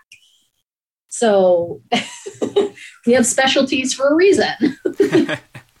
well, speaking of acute trauma then. So I want to get to the Camp Fire, but before we do, you're a Paradise resident. So talk to me about the city of Paradise prior to this awful incident.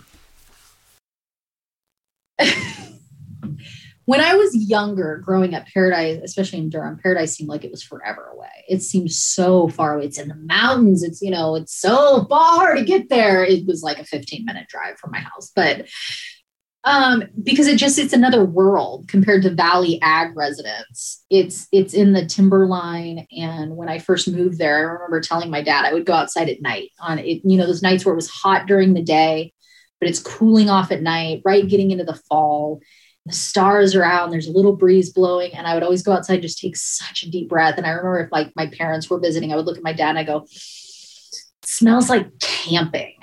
Because that's what it like it smelled like it permanently was like camping you know it had that pine tree just that nostalgic comforting feeling of camping as a kid. That's what living up in paradise was for me. Like that's that's the best way i can equate it is that it was just like this cozy quiet you're removed from the valley. It was always a little cooler. It just, it was, you know, and I, I'd grown up in a small town. So it was like, it was bigger than Durham, small town, but it was still had that very small town. You know, I used to go to a sushi place, Ikkyu. The owners knew me. I'd go in, oh, hi, Beth. Hi, Momo. You know, you just, you, you knew people and you, it, it, it, it, reminded me of where I grew up. It was just very nostalgic and hometown and small town and and cozy and and camping. Just smelled like camping.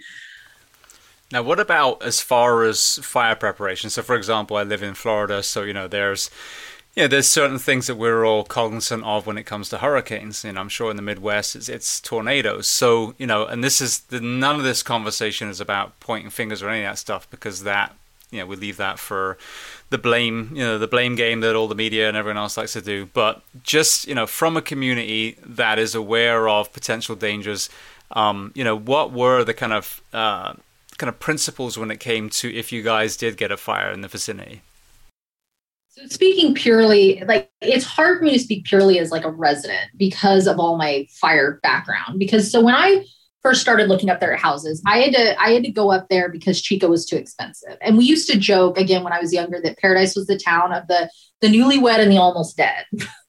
because you lived up there because you had lived up there your entire life and you were retired. Or you lived up there because you were buying your first home because you couldn't afford Chico. And that was kind of what it was. You had really young families and couples, or you had a lot of senior citizens who have lived up there forever and were retired. And when I realized I was going to ha- probably have to buy up there because I couldn't afford Chico or anything else, I told myself I had certain requirements because of the fear of fire. It is just such a given up on the ridge that I, even though I had never lived there at that point, I knew. And I said, I have to be on a big, wide open road. I want preferably to be near a fire hydrant and a fire station. I want a flat lot. I have to be relatively, I have to be a couple rows of houses back from a canyon. I don't, I refuse to live on a canyon and um, I don't want mass loads of trees around me. I don't want heavy fuel loading. And it drove, even though my parents, my dad especially, understood what the risk uh, was on the ridge, they were getting so annoyed with me because it's very hard to find houses within those qualifications within my price range in paradise. But I knew, I said, I cannot, knowing what I know about the fire danger and especially in paradise, those are all bad things. And there was one house they wanted me to get, and I'm like, it's down a narrow road. There's no fire hydrant. There's these massive trees, like two feet away from the back door. There's a house across, like not even a house, it was like a single wide trailer across the street that had about four feet of pine needles on the roof. I'm like, that house will catch fire, and that's what'll catch my house on fire. Like, I was just very strict about about it because growing up, it was always one of these days paradise is going to catch on fire.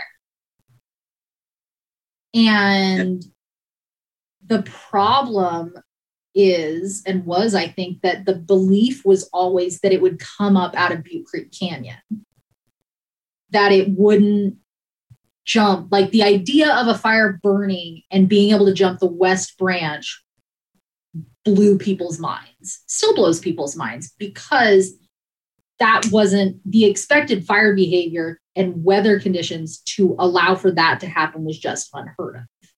And so you had different expectations of what you would and wouldn't do depending on where the fire would come from. And I know that they had put in plant things in place like they had paved Upper Skyway. It used to be a gravel road at, for a long time to get up to um, up out of Magalia and north of, of Magalia, but they paved it as a fire preparation. Like this needs to be paved so that people can drive on it more quickly as a means of evacuation. And um, they had put in place evacuation zones. I knew which evacuation zone I was in. That was not terribly long before the Camp Fire. Um, and I know I had done preparations for it, but I think that was because of my experience at the fire department. Like I knew I'm not going to go anywhere near Skyway in the event of an evacuation. I wasn't over on that side of town. I knew I'm going to go out to the left down Pentz and I'm going to go out Highway 70. But I think that that day people did what they were familiar with because, as much as it was in everybody's head that paradise will catch fire one of these days, there was a lot of complacency that, oh, it's, it, it won't happen to me. It'll be down the line. It'll be down the line. It'll be down the line. And so, what people did was, well, I take Skyway to go into Chico, so I'm going to go over to Skyway. And they're, you know, they, instead of going Skyway up, they're going skyway down and and it just it because at the end of the day humans are animals and we you know when bad things happen our lizard brain takes over and it's you know fight flight freeze or appease and people took flight and they took flight in comfortable and familiar patterns. And you see animals do that.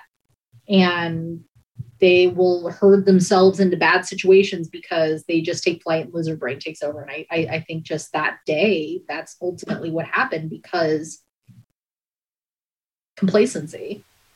Yeah. Unfortunately. Yeah, well, and that's the thing. I mean, there's there's so many factors too, as you said, whether it's you know unforeseen weather patterns, driving you know winds that, that are you know covering what was it seven and a half miles in you know 30 minutes or whatever it ended up being um, you know there's there's so many of the layers and that's the thing if you, you pick one and just say oh it's their fault you know then we're not painting the whole picture so november 8th 2018 tell me about that day through your eyes uh, i had worked a night shift I um, was a half hour away from going home. I remember it was right after the elections because I had been reading all night regarding a a bill with AMR that had passed that pissed me off because it was just a way for AMR to avoid paying their employees well, and I was just angry about that all night and on Facebook and and just like uh, I remember my one of my favorite podcasts had a new episode out. So I was like, I'm gonna listen to that on my way home, super excited. And my partner uh, had knee surgery that day. And so he had asked, Hey, is it cool if I cut out at like 5:30? Because I have knee surgery in the morning. And I told my captain, I said, you know, I'm good. I've worked by myself so many times. Um, I'm pretty good at multitasking. I said, just come over your normal time. Don't come over early. He'll leave at 5:30. You come over at like 6:30. No big deal. And he came over super early because that's what he does. And he, I remember he pulled up, we have a wind map that I mean the public can access it too. He pulled it up and he's like, Oh, the winds have calmed down because they were actually stronger the day before.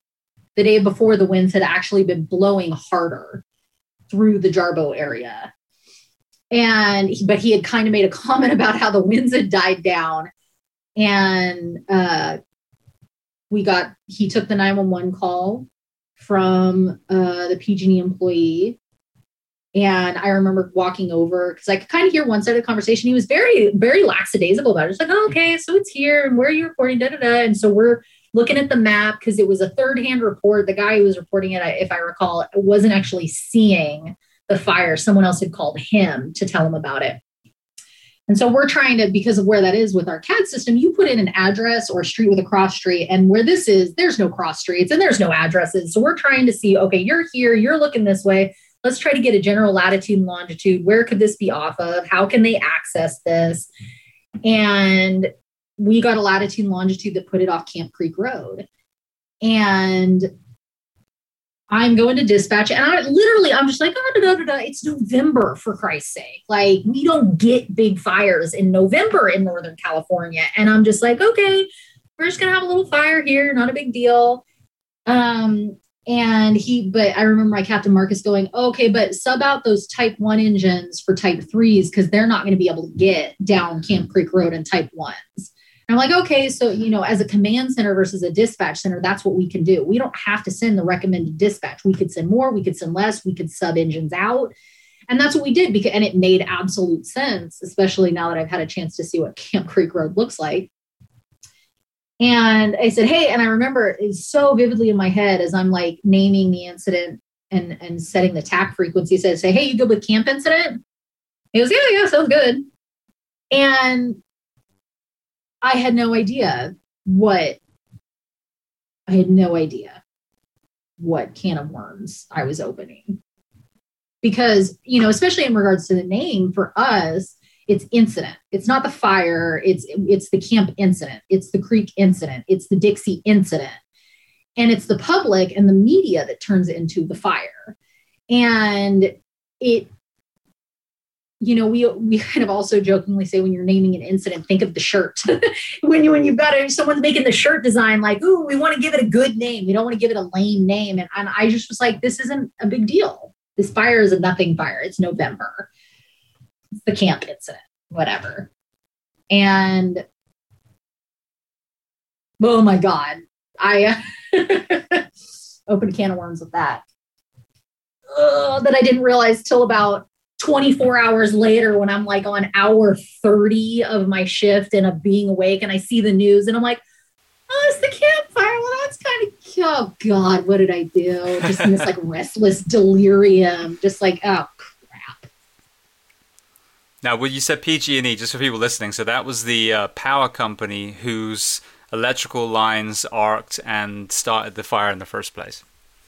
Yes. So PG&E, Pacific Gas and Electric, they were the first and really for a long time the only RP, what we call RP reporting person on the fire. And it was a third hand report in the area across from Camp Creek uh, is the Poe.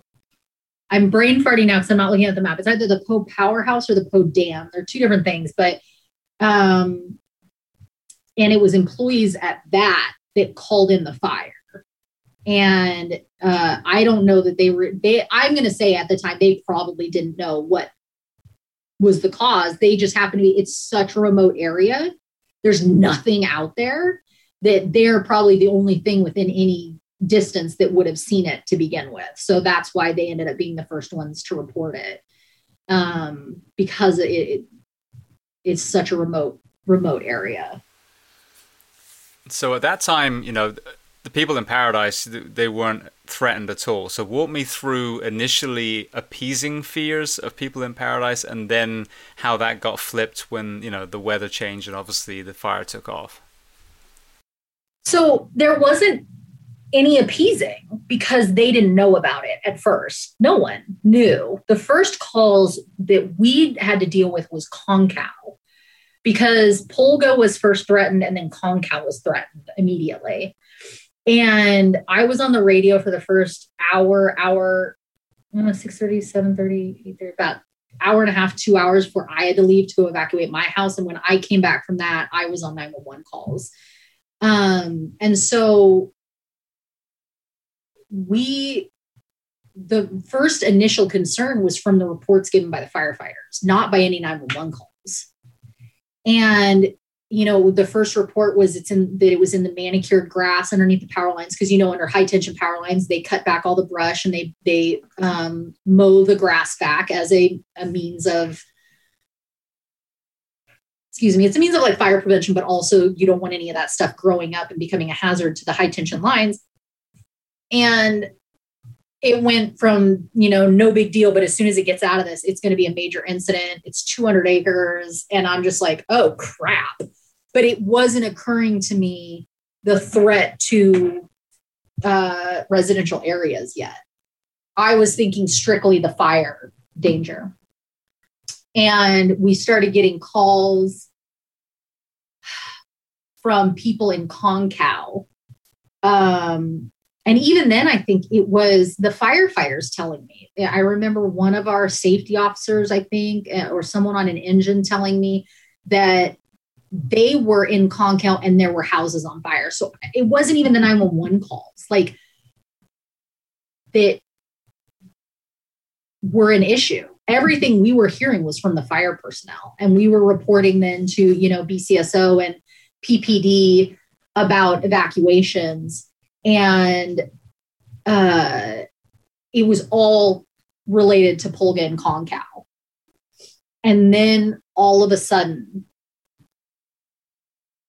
someone in the background said there's a structure on fire in paradise on Sawmill, Sawmill Road, which is kind of interior paradise. It's between the fire, it, it, was on the other side, like my house, the fire's on one side, and, and this house on fire in paradise is on the other. And I'm like, and I'm thinking, oh, we have a structure fire in paradise on top of this vegetation fire. Oh, fuck, we have no resources to send to this okay, we got to muster together a structure fire response. And I'm immediately in my head going, okay, what do we have to send to a structure fire in paradise?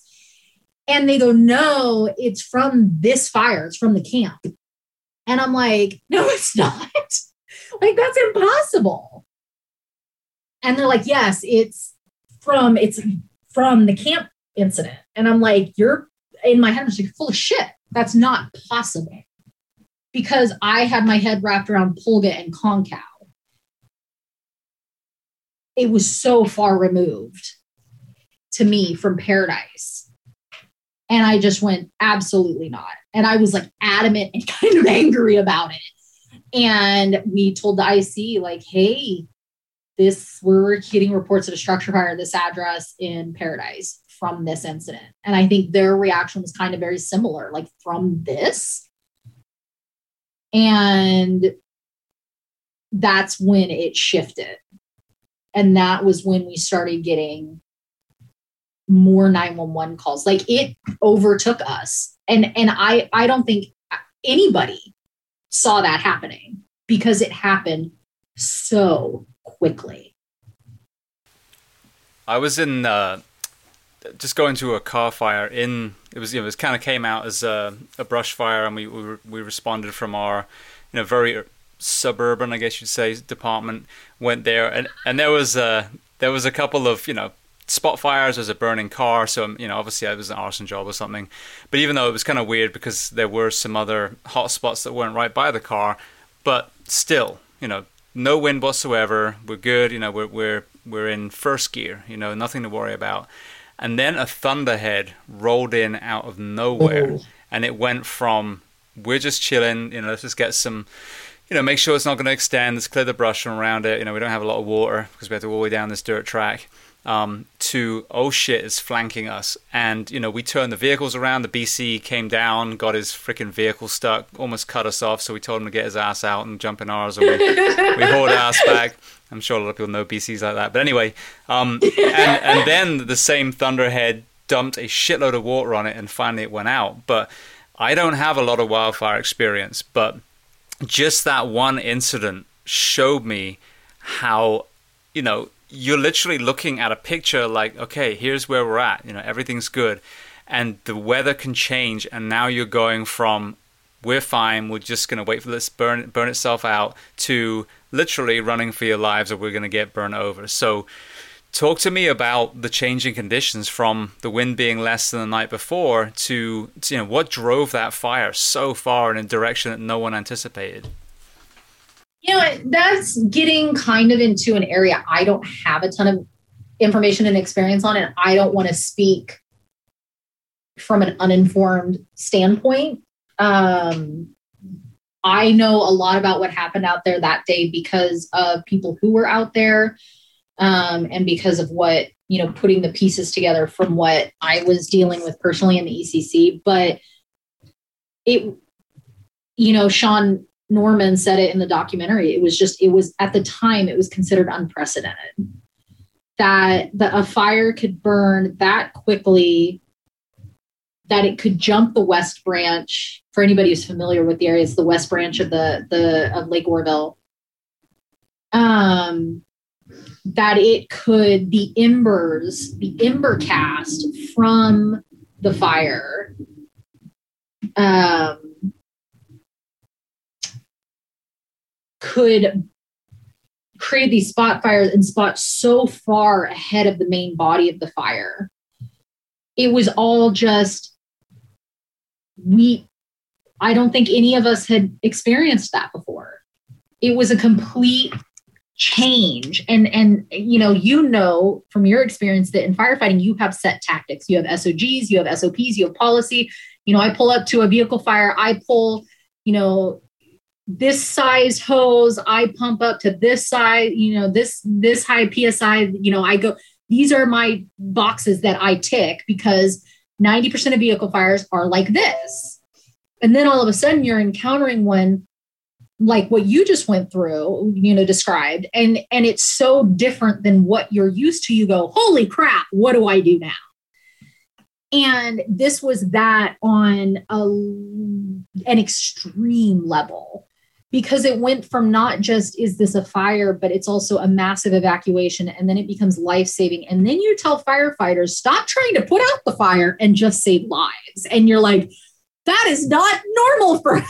it's like, that is not what we do. And, and it just, I think it put everybody in a position of, you you know we train train train train train train all day long nothing literally nothing except for knowing the conditions as they would have been and know like having a crystal ball and seeing it and having been able to stage like 3000 fire engines in paradise that the night before nothing would have stopped it from doing what it did And that's the shitty thing that you have to like come to terms with over time is to say nothing would have stopped that from happening the way it did at all, ever. No, no training, no predictive models, no nothing. Yeah, and I think that's that's a, such an important point. Um, you know, a lot of people struggle with the inability to save, and you you have to, as one of my guests said, stop thinking you're God. You know, you were there and you did the best that you could, but you don't decide who live or dies. Um, now, there was some incredible heroism. There's two two documentaries out there. Um, one Frontline seems a little bit more kind of accusatory, and then the other one, which I really liked that featured you, was the Netflix one, both called Fire in Paradise. Um, and the the one that you were in really details some of the heroism, some of the teachers um, evacuating the schools, some of the, incredible people that evacuated the hospitals. So talk to me about some of those, you know, maybe through through the dispatcher's lens, what you heard and the, the, the risks that some of these men and women took to protect the residents of Paradise. You know, you kind of touched on it earlier that, you know, with hindsight being 2020 and wanting to put the blame on people because as humans we we need someone to blame and you can't blame weather you know you can't sue weather and you can't sue circumstances. And and so in the fallout of this people find you know some people find ways to try to blame the fire department say they didn't fly aircraft or they didn't try hard enough or they just wanted to see paradise burn. And i don't think anything hurts my heart more than those comments because personally knowing the people who responded to this fire and knowing the things that they did and and seeing the after effect of how it has affected them i can say with 100% certainty that everybody who responded to that fire gave everything they were capable of giving of themselves that day. And that they risked everything to help and to save and to shelter and to protect because that is who they are as people. That is who they are as fire department employees. And because of the fact that that is their town, we had so many people whose houses were burning and whose own family members were trying to evacuate while they were protecting other people's families. And we have so many people who grew up in paradise, went to school in paradise. Their children were born at the Feather River Hospital. Their, their spouses taught at the schools there. This was their home. And so when I hear people say that we didn't try hard enough or we didn't do enough, it it really it doesn't just make me angry, it hurts my heart because I just sit there and go these people gave everything and they are still giving because it is still with them. And so I I have never been prouder to be a member of this department but also so sad because seeing the aftermath of them, you know, the retirements and the transfers out because they can't be around it anymore, or, you know, the medical leaves because they're not dealing so well with the fallout. You know, it, it, they're amazing people who deserve so much more than they they have gotten and or are being given more than anybody could ever give them. Um, I and and that and that goes, you know, like you said, the teachers, uh, Mary Ludwig. You know, I am so fortunate to have had the chance to meet her because her story in that Netflix documentary just absolutely sometimes I have to skip over it when I watch it because it breaks my heart because you know, and she got crap for that. She got crap from the public because she said, you know, we we said what is the quickest way that we can die because you think and I just sit there and go, don't you dare. You have never been in that situation where you think we are going to die. What is the most like humane thing we can do? Let's at least hope we die quickly.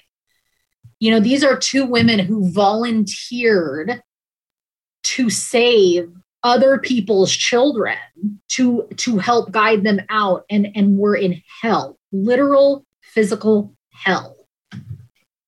And and for them to get hate for that kills me kills me you know? Um people did amazing things that day and i i kind of gotten off track because it uh no, you It, stay right uh, on track. I was asking about exactly that, you know, and I think as you pointed out, and yourself is in this this category, there are numerous people, whether it was volunteer firefighters, whether it was the police officers, whether it was the dispatchers, whose homes were burning up, whose family were trying to drive through a wall of fire. As you said, they're responding to help complete strangers, whether they knew them from town, whether they didn't know them, whether from other agencies. And you see the footage, you know, the police officers driving through a wall of fire trying to get out. I mean, it's just, you know, it's it's unprecedented is a word I use a lot, but it is. I mean, they were literally in Hades when you look at that, and and the heroism from the citizens, from the responders, from the dispatchers. If people haven't seen that one, and then the re- rebuilding paradise, the one you know, the aftermath one, they're so important to see before you open your fucking mouth having a, an opinion on this whole thing. So, um, and it, and, and it was everybody you said i mean people can be pretty terrible sometimes we're pretty awful eh, sometimes but my god in this tragedy the most amazing just heroic i mean you the nurses evacuating patients the the you know the uh everything you know fire department and police did and stuff but then you have things like you know the school the school employees evacuating students. You have you have the um the guy who was the the garbage that he drove was the garbage man who helped evacuate one of the elderly citizens that he knew was on her own drove drives his trash truck into hell to evacuate this little old lady because he knows no one else is going to get her out and you just go you know we can be pretty terrible to each other but God, when we need it, we can be pretty fucking amazing to each other too. And it just, it just warms my cold, dead heart.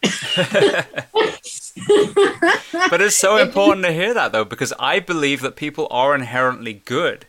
But when the influence is constantly negative, which we're in this toxic environment, you know, the last few years, so don't, it's not coming from any political leaning. I equally despise both sides. Let me be clear with that. but you know, that we've allowed, they've allowed this culture, this toxicity, this division to paint humans as these nasty, selfish, prejudiced, you know, scumbags. When I call bullshit, those people exist but they're the minority. But we give them the fucking microphone all the time. Oh yes, I they're think the, the- loudest. yeah, That's the problem. The middle eighty percent or eighty five, whatever it is, are good people. Sometimes they just need leadership. Sometimes they just need to be told, "Hey, here's the thing. Go do that thing." So you know, I think that you're right. I think you got to see humanity. I think nine twelve, we got to see humanity. You know, and these are the things that get lost. So you know, it's it's so important.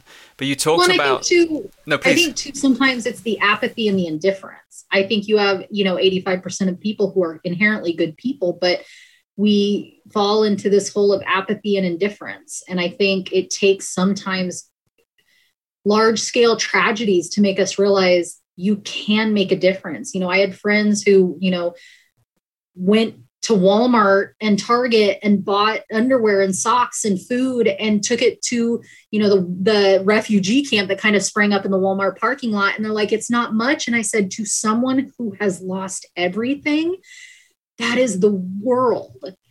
And you just think like we sit there and think we can't do anything to make a difference. Nothing we do will matter. But it matters to someone. Like I um I had no clothes. I evacuated and uh, I was able to evacuate. And my dad, you know, met me up at my house to help me evacuate. And I was so frazzled and was so, I felt so shitty that I left work anyway. I just grabbed the clothes that were in my dryer and the clothes that were on my couch. And those were summer clothes. And literally a week later, it was winter.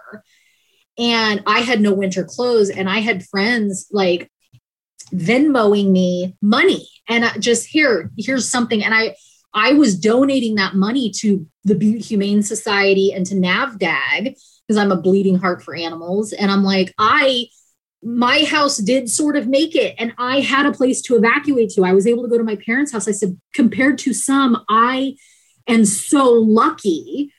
I don't deserve any of this. And my mom goes, Beth, you don't have a coat. you don't have winter clothes. You are like, you have a couple of uniforms and you have shorts and t shirts, and it's raining outside. And I just went, well, shit. Okay. Yeah. And so I, you know, took some of that money and I went to Target and I got myself some sweatshirts and stuff. But it was just like, you think something you're like, no, no, no, like I, I can't do enough to make a difference. But in situations like this, the smallest thing. I mean, I remember I was at I was at Italian Cottage. It's a restaurant in Chico with my mom and dad, like two days after the fire. I don't know. And I was dealing with the insurance company who, you know, and they're basically telling me I couldn't live in my parents' house and give them some kind of reimbursement rent that was covered by insurance because you know it would screw up their homeowners and all this rigmarole basically and i'm like so i could have been a total d-bag the day of the fire and booked a hotel room which you would have reimbursed me for as an insurance company. But I sit there and go, no, I have a home. I have my parents' house I can evacuate to. So I'm going to do that and leave the hotels for people who desperately need it. But now you're saying I can't reimburse my parents for their electricity and you know I can't give them something that insurance will reimburse me for because I did the right thing and I'm in Italian cottage and I'm on the phone like yelling this at them and I'm like it was just one of those things that probably wouldn't have been as big a deal, but because it was the everything was the end of the world, I remember just breaking down. And my mom's like, let's get this to go. And they're boxing up all the food. And my mom saw my breakdown coming. And I'm like, and I'm like, I try to do the right thing and nothing is working. And I'm starting to sob in Italian cottage. And I walk, we walk out and this woman follows me. And at first I thought she was going to get mad at me because I was making a fuss. And, and she just, she taps me and she goes, did you have to evacuate Paradise too? And I just went, yes, and just start sobbing. It's gonna make me cry now too. And I'm like, I'm so sorry. And she just gives me the biggest hug, this tiny little woman. I don't know her name. And she just gave me this hug. And she just told me we're gonna get through this and it will be okay. And I just remember thinking like how much that meant to me in that moment. And you just think, we always have the ability to positively affect other people. Even if we think we can't, even if you think I can't do anything, I as one person can't do anything to change the situation, there's always something that that we can do, even if it's something as small as in that woman's case that day, a hug. It we can do something. We are not powerless. Absolutely. Well, yeah. No, I'm sorry to, to, to bring that emotion from you. but so I just want to get on one thing and then talk about the journey out for you because obviously, you know, as you said, you know, you got a long career in dispatch. You got the other calls that we touched on, you know, which are just you know picking out a couple of all the ones.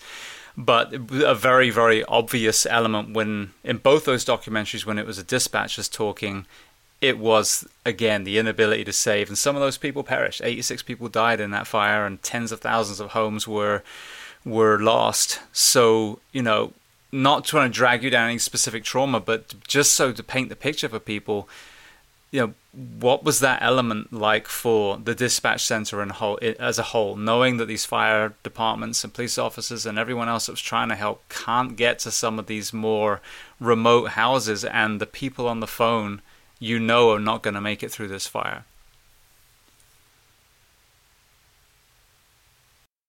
If you are a human with any sense of feeling and emotion, it is the worst, most helpless feeling you can ever imagine. It is. I, I literally cannot put into words how it feels when you have people you know, I had a woman calling from the Bay Area because she had family in Paradise and she's asking, Can I pay to hire a private helicopter to drop water on my family's house? You know, people we bargaining and anger. And i mean it's like it's like the five stages of grief but in with the fire you know just people blaming you. Like you know they're calling oh the we're in the evacuation traffic and and the flames are right outside our door. What do we do? And it's like if you have to get out and run oh that's all you have for us? Like because they're scared. Anger never comes from anger comes from other emotions anger is the result of other things. And it was fear but it's hard in that moment when you're to, to be you know irrational like i understand you're scared and that's why you're angry. You're like i'm angry too. I'm scared too. I want to help you. Like you're like i can't do that on a 911 call. You just feel just cuffed like you're just handcuffed and you can do nothing. Everything you have been trained to do everything you have been taught to do everything that has you know maybe in the past successfully worked for you none of that applies. You are taking call after call after call and you just have to you know you can't even i don't lie to callers anyway. I think that's a, a, bullshit tactic. I i can't even say help will come for you. I have to tell people there is no help to come. You have to get out on your own you know and when people are suffering like that it and and you know they're your figurative and literal neighbors i you know, I talk about it in the, I don't know if it got in the documentary. I took a 911 call from my neighbor across the street. She was elderly. She lived on her own. She had dementia. She had no vehicle. Her car had been towed for driving on a suspended license. And she called 911 and she died in her house because she didn't know how she was too scared to leave. And i had to tell her i literally had 30 seconds to just say sarah she had no idea it was me. I knew it was her. She was a frequent flyer with our department. And i just had to say sarah you have to get out. You have to run put on shoes and just run. You might see a fire engine you might see a car but at the very least you might be able to run to a clearing but you need to go. And she didn't and uh, they found her in her bathtub. And uh, and you just think you know you and we've said it before it's like you know logically logically i know there was nothing that could have changed that scenario. Nothing i did could have changed that scenario. It, it, given the situation the circumstances everything i did was what i could have done and should have done. And yet it still haunts me this idea that I could have saved her. You know, you feel that way with cases like I could have done more. I could have been done harder. I could have done faster. I could have done this. I could have done that. I could have saved them. And I feel that way about all the calls I took in paradise that way. And I remember this stupid meme on Facebook from this one dispatcher page I follow, and it's still saved on my phone. And I remember sending it to my sister where it was like, Have you seen that Leonardo DiCaprio meme where he's toasting from The Great Gatsby? Yes. Um, but it basically said like, uh, I kept them all alive, your turn. And it was uh it was like, you know, oh, passed down from night shift to day shift. Ha ha ha. And it's just supposed to be this funny meme. And I saw that and I just remember I broke down crying and I texted my sister. I wasn't sleeping, it was like three in the morning. And I was like, but I didn't. I didn't keep them all alive. I I couldn't I couldn't keep a lot of them alive. And at the time we didn't know how many people. I'm like, there were so many that were missing. And I'm like, I don't know how many I killed because I couldn't save them. And it's been years of therapy and you know awareness and work for me to even get to the realization though there will always be that seed in my heart saying otherwise that there wasn't anything different that any of us could have done but it's because you want to have saved them and you want to have helped them because that is your job. And you sit there and go, I have one job, you have one job. and you just felt like you couldn't do it that day. Now, with that, so, you know, obviously the, the, the fire, the, the acute fire is happening day one, it burns for weeks after that then you have you know the overhaul where all these crews are going back and you know identifying corpses you know burned up skeletons basically um, at what point for you did you hit that that mental wall where you realized that you actually needed to start getting help, you know, and actually, you know, officially seek out um, more aggressive help than maybe some preventative stuff that you've been doing prior? It was a surprisingly long process and i actually um, owe the beginning of it kicking off to one of my former captains josh baker um, he it was relatively soon after the fire. I worked fire was on a thursday. I worked wednesday night all of thursday thursday night and they finally kicked me out and made me leave friday morning because i hadn't slept 36 hours. And i had to go to my parents house and my mom was uh, down in San Diego. My sister just had a baby, so my mom was down with her. My dad was out of town after he helped me evacuate, and so I was there by myself. And I just felt so stupid and pointless. I was like begging them, "Please let me come back." After I tried to sleep for a little while, like, "Please let me come back and just help." And so I was kind of going in for some part days on my days off and going back to my parents' house and not sleeping. And my Captain Josh, he um he texted me something and I like in the middle of the night because he was assigned to the fire. And I replied and he's like, Oh, I didn't hear you. Are you working in the ECC? I said, No. And he's like, Why are you up? And I said, Don't really sleep, Josh. And he goes, Oh, Beth, that's not good. And he knew a couple people that were on the peer support team at the incident, which this was a huge first that we had a peer support deployment on the incident that had department personnel, but also actual like licensed clinicians and therapy dogs. Um, it was a huge first, and kudos to them for realizing how important that was. And he said, Hey, would you meet with my friend? Um, it, or would it be okay if I gave him your number? And I said, Yeah, fine, whatever. And he texted me the next day and was like, Hey, you know, why don't we just meet? Let's go get let's go get you know food. Where do let's go to In-N-Out, you know? And and I'm like whatever. I wasn't eating, very stereotypical.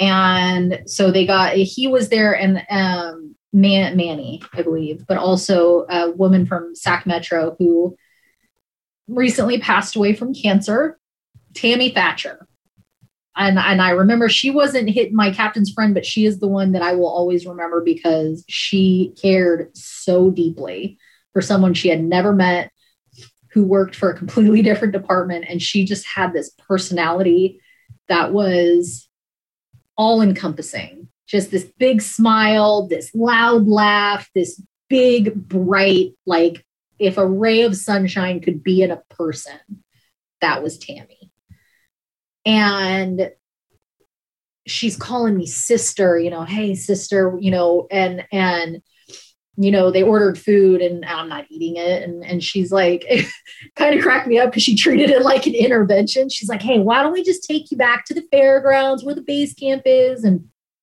just have you talk to one of the counselors there? No big deal. And i'm like okay well my car's over there. She's like let me take you in my truck like, I got you on the hook, so I'm not gonna let you go. Hold this burger. yeah. and uh and I just she got me laughing about just the most mundane. It was fire department bullshit, but it was something that you could laugh at. It's that morbid, dark humor. You know, when they see people laughing in really shitty situations, and like you said, people call you callous, but it's like that was my first steps of coping with it or trying to cope with it. And I talked to a therapist at base camp named Kay, and she had her golden doodle.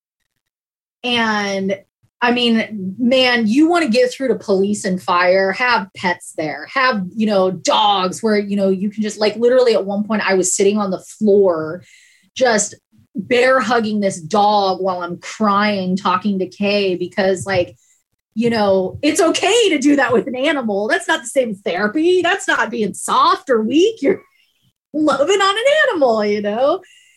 And she, I was able to talk to her and she said, okay, well, why don't you come back in a couple days? And I met with her two or three times. And I remember one time when I was going for an appointment at base camp, they were getting out of like evening briefing and they had this herd of golden retriever therapy dogs they would they would just walk through at briefing and like because these were the people who were uncovering corpses and digging for bones and bodies and my god the the spirit killer that that had to have been and so they had these all these golden retrievers because God, what makes your heart happier? Golden retrievers, the happiest dogs in the world. So, you know, and I just remember at one point, like laying on my back on the grass in the gross fairgrounds, just they just let these dogs like cuddle puddle on me. They're like puppies. and I remember being so happy at that. And like when I talked to Kay, and she was like, you know, it was getting towards the end, they were going to start kind of closing up peer support. And she's like, well, we have a therapist here who works at a Chico, who specializes in first responders. Let's see if we can get you on her schedule. And I started seeing my therapist, Katie, at that point. And it you know, it was huge, I think, for me to get in in those early stages because I think it was before I built a wall. I was still pretty mushy and pliable. And I think that if I had tried to get involved at that later or I, you know, flubbed and got a shitty therapist, I would have been less receptive to it. So it, it just all the pieces kind of aligned and came together to allow me to get to where I could have recurring and regular appointments with Katie and get into therapy that quickly after the incident. I was very fortunate in that. Now, what ended up being well? What which tools ended up being valuable? You mentioned the EMDR, so I'm assuming you probably found the you know success with that. But but when you look at all the elements of the the journey that you took through counseling and maybe any other things you know what what were the, some of the the things that stick out that really helped you you know work through that trauma and get back to where you are now which is back in the dispatch center again? I mean i think the biggest thing and this was more of a hindsight was kind of realizing that trauma there is no timeline to when it's over. You know i i would be in my car driving and i would see signs oh thank you first responders and they were still up you know quite some time later and I would have to pull over because I would just break down crying in my car, you know, or I would I would be laying in bed because nighttime always seemed like it was the worst. I'd be trying to go to sleep and I would just start crying. And I just kept going, when is it over?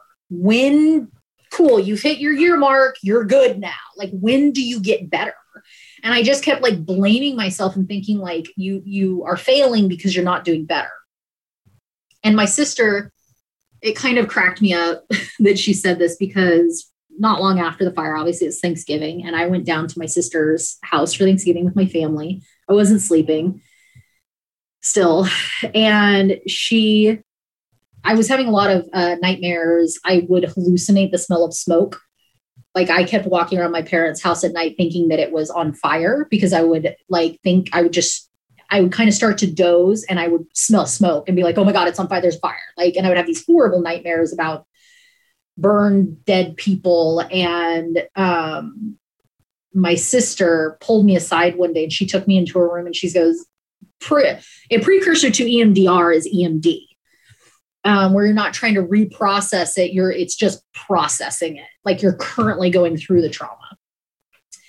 And she pulled me aside and she goes, I am not supposed to do this. And she told me year like a year later, she felt so bad. She's like, I was afraid like I did something bad doing this. And she did EMD on me. And I told her, and I'm like, I'm not doing this right. Like, this is stupid. Like, I'm not, ugh, what are the rules and how do I do it? And I need to do it right. Cause we're all type A, especially in dispatch. And she's like, and she kind of laughs and she goes, why do all my police and fire people do that? You all think you're doing it wrong. Like I need a set of rules so I can do it right. And and it's like just go with it. That's how you do it right. There's nothing you can do wrong here. And I just remember like, is stupid. I can't do it right. And but I remember that night being the first night I slept. Like really slept because of that. And that sold it for me like that sold anything that therapy could offer for me because it meant sleep, which I have learned since then. Sleep is how I sleep is such a huge thing for me. It determines my happiness, it determines my productivity, it determines my health. Like so much for me is tied to sleep. And I just remember my sister telling me later, she goes, I thought that I really screwed up by doing that. And I said, Miranda, I can't thank you enough that you did it because it was the first droplet of peace that I felt. And she like teared up and got really emotional. And I felt so bad. I was like, I thought you knew that. And she's like, I never knew that. I was like, I'm so sorry. And um, and yeah, and also like I think realizing there are false starts. You know, I I had a, another coworker, Miguel, um, who was one of the first engines on the Camp Fire, and he transferred out of the unit because he couldn't. I mean, he grew up in Paradise, and and it broke my heart seeing him leave. But I think he had a big heart for fellow first responders who are still trying to survive it, and he I think had heard that I was really struggling and he got me very last minute into a PTSD retreat in Boise, Idaho. And like, God, I remember the night before I was supposed to leave, the preview for the Netflix documentary came out on Facebook or came out, and someone shared it and tagged me on Facebook.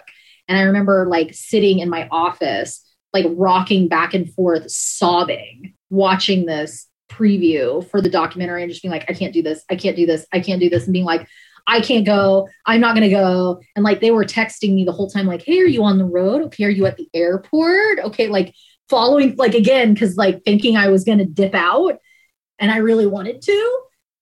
And I remembered feeling so good after the retreat and thinking like that was what I needed. Like that was the the step that I needed to take and then I backtracked.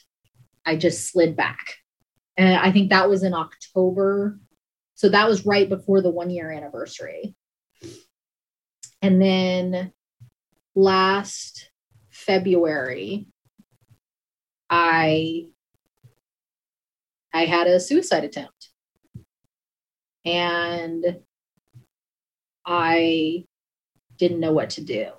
I was like, and I didn't realize it it all went back to the fire, but I felt like, okay, I had the PTSD retreat. I should be good now. I can't backslide. No, like that's a failure. Failure is not allowed. It's not acceptable. It's not okay. And I remember like I was showing up to work like I hadn't bathed, I wasn't wearing makeup, I wasn't eating, I wasn't taking care of myself. I would sit at my desk and cry and no one said anything because I think it makes you uncomfortable. Like, you know, the fire department is a very social, very small talk, chatty chitty, get along, everything's great, sociable thing. And I think to see someone in the middle of this, you know, kind of causing a disruption to the flow, it makes people very uncomfortable to deal with emotion. And so no one said anything. No one asked if I was okay. No one, nothing. And none of the people, for the most part, that I was working with at the time had been there during the Camp Fire. So I don't think they totally understood. And I mean, this was at this point, I was, you know, 13 years into a dispatch career after that fire and personal traumas and and all that stuff. And and it just it it overwhelmed me. And I just I hit like a literal rock bottom for me, and I had a an attempted suicide and failed, obviously. And uh, I remember calling my sister and just being like, Miranda, I don't know what to do. And she's like, call because I had stopped seeing my therapist for a while, and that had contributed contributed to it. Because I thought it was like a weird mix of I'm too fucked up for her to help, or I'm not fucked up enough and I'm a waste of her time. It was any excuse that I could give to say, I am not worth it. I am not worth help or getting better. And she's like, You need to schedule an appointment with your therapist. And she talked to me, and it, that got me through the night. And that, you know, I had another coworker, he's like my best friend, reach out to. And it just kind of made me realize okay, the people I work with every day aren't seeing it, or maybe are too uncomfortable to say anything. But these other people who I didn't think I mattered to are reaching out and saying, Are you okay? And you just sit there and go, Okay, it was enough. Again, it was just enough of a drop of hope to get you through the next day to get me in to see my therapist. And she just, I said, I don't know what to do, Katie. I don't know how to make this better. Nothing I'm doing is helping. And she said, stop going to work. And I'm like, that's not an option. Again, quitting is not an option. Failure is not an option. I have to have my paycheck. She's like, Beth, I sign a form and you're on medical leave from work. And I'm like, what? Like, literally in my head, the idea of killing myself was more of an out, more of a, a, reasonable, because my head was so fucked up, was more of a reasonable out than going on medical leave. Like I didn't even realize that was an option because again, we're not taught that. We're not taught if you are reaching the end of your rope, don't cut that rope. Take medical leave. And and so I went, it that it can't be, that can't be it. And she goes, Yeah. And that was my she signed it that day and I didn't go back to work. And I was horrified at having, I had to call someone at work to do the paperwork on that end. And I was horrified because I'm like, they're all going to hate me. They're going to be pissed at me because I'm contributing to short, already short staffing. They're going to think I'm lying. They're going to think I'm abusing the system. You know, I just was so wrapped up in being a burden on other people that I just thought, I, th- this isn't going to help. This is going to make it worse and uh, I don't remember a whole lot of March. the first month I was off. After I, I just remember I was sick the whole month because like my body started to decompress, and so I had a flu, I had a cold, I had like literally back to back. I had like just a chronic like fatigue and inflammation that my doctor's like, don't know what that is, to go with stress. Um, and i i remember i didn't move. Like you know my i think my watch for step count for a day would say like 300 for a whole day.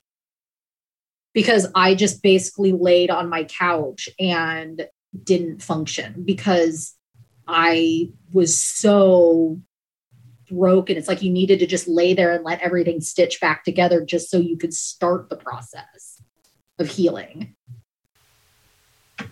So yeah, it was a lot.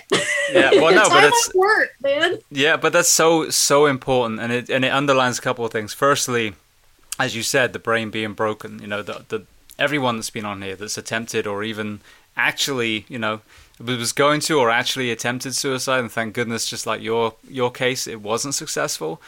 But it is that feeling of burden. It is that feeling of you know the world would be better off without me. And it is the I want the pain to end. But as you said, just like Kevin Hines before he jumped off the Golden Gate Bridge, he was in tears and someone asked him, "Hey, can you take a picture of me and my whoever was with him?" And then they walked off. You know, and he said if they had just seen me, if they had just asked I was okay, I would never have jumped. And it's what's so important for us that are doing okay. For us that that are struggling, it's so important that we ask for help. For us that are doing okay, it's so fucking important that we look around and not just say, "Hey, you all right? Yeah, I'm fine." No, are you really all right? And understand if someone's angry, if someone who's normally social is now, you know, spending time in the bunk room the whole time, whatever it is, that we're looking out for them. Because if we miss that, if your friends hadn't reached out to you, we might not be having this conversation right now. And and that, like you said, it is, and that's what I remember telling my friend Thomas is like I felt invisible. Being in dispatch to begin with, you feel invisible because you are in a room that no one ever comes to visit because, oh God, we don't want to go in there. We have to put our uniform shirt on and we don't want to do that. Or, oh, it's scary. The dispatchers are scary or, or whatever. It's at the headquarters building. We don't have to do that. So people don't even know what you look like to begin with. Maybe they know your name, maybe they don't, you know, and, and you already feel invisible in your job. And then you throw into that feeling invisible within your job, where I felt like I was standing in the middle of a room screaming, and people are just walking around me doing their business. And I'm just, you just go, it wouldn't matter if I killed. I said, the only reason anybody would notice that I had killed myself is because I didn't show up for my shift, because I had created an inconvenience. And it was just that feeling of and and it was a continuation from the fire of i don't matter. Nothing i do matters. Nothing i do counts for anything. It doesn't help anybody. I don't provide any worth to the world. And and so it's okay for me to just disappear. And it's to say it sucks is to put it lightly, but I, I teach at our ECC Academy now. I'm on one of the cadres, and I try to tell this story to some degree at every academy to say you are getting into something if you're new to dispatch or or you are transitioning into something if you're new to the fire department that takes such a toll on you. And I am telling you, it will that you will have days where you're in the bathroom crying because someone screamed at you on a 911 call, or you couldn't help that person with CPR, or something bad happened, and you you are gonna have that moment where you just it's the initial starting moment. And I said, we don't want to talk to people about it because we've been trained, we've been taught, don't talk about it. You're a pussy, man up, walk it off, suck it up, buttercup. And and I say, that's bullshit.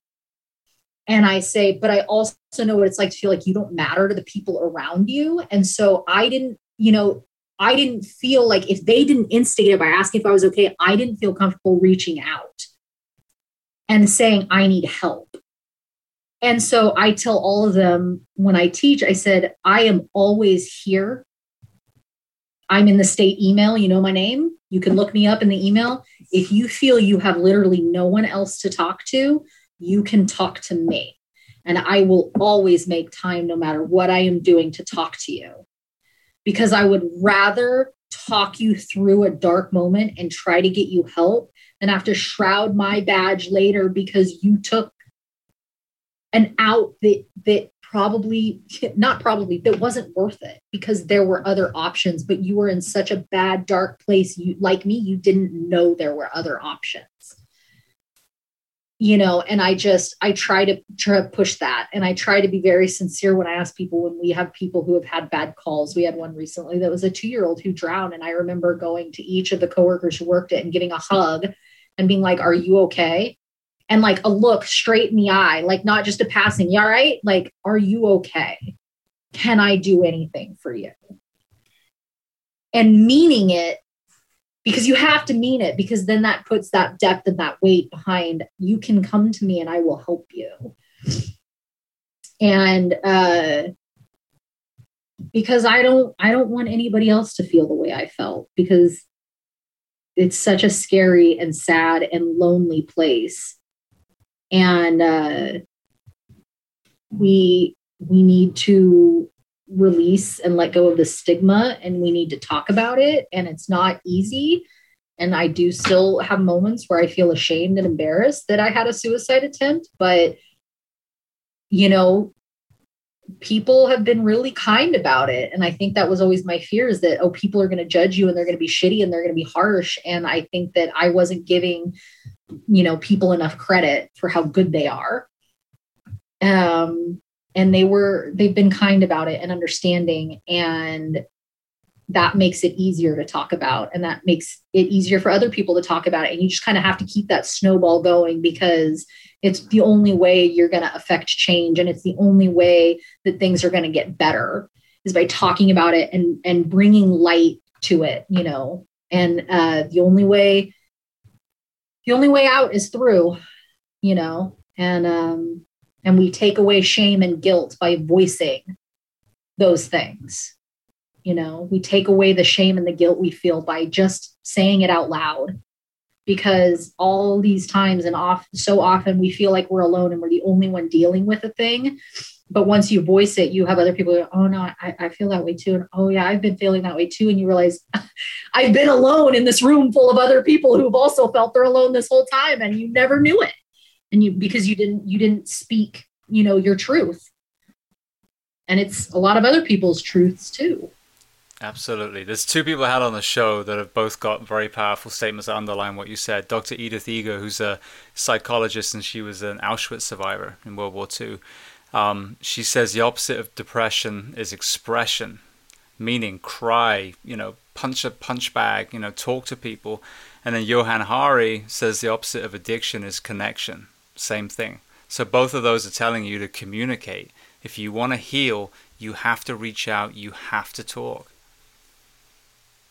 Well, yeah, exactly. And when I went through the the PTSD retreat in Idaho, one of the things that the clinician Amy uh, told us was that, like, they say that 80 percent of the shame and guilt that you feel is alleviated just by speaking that shame. Just by saying, I feel this and I feel ashamed of it and I feel guilty because of it, you alleviate the majority of those feelings of shame and guilt just by speaking it.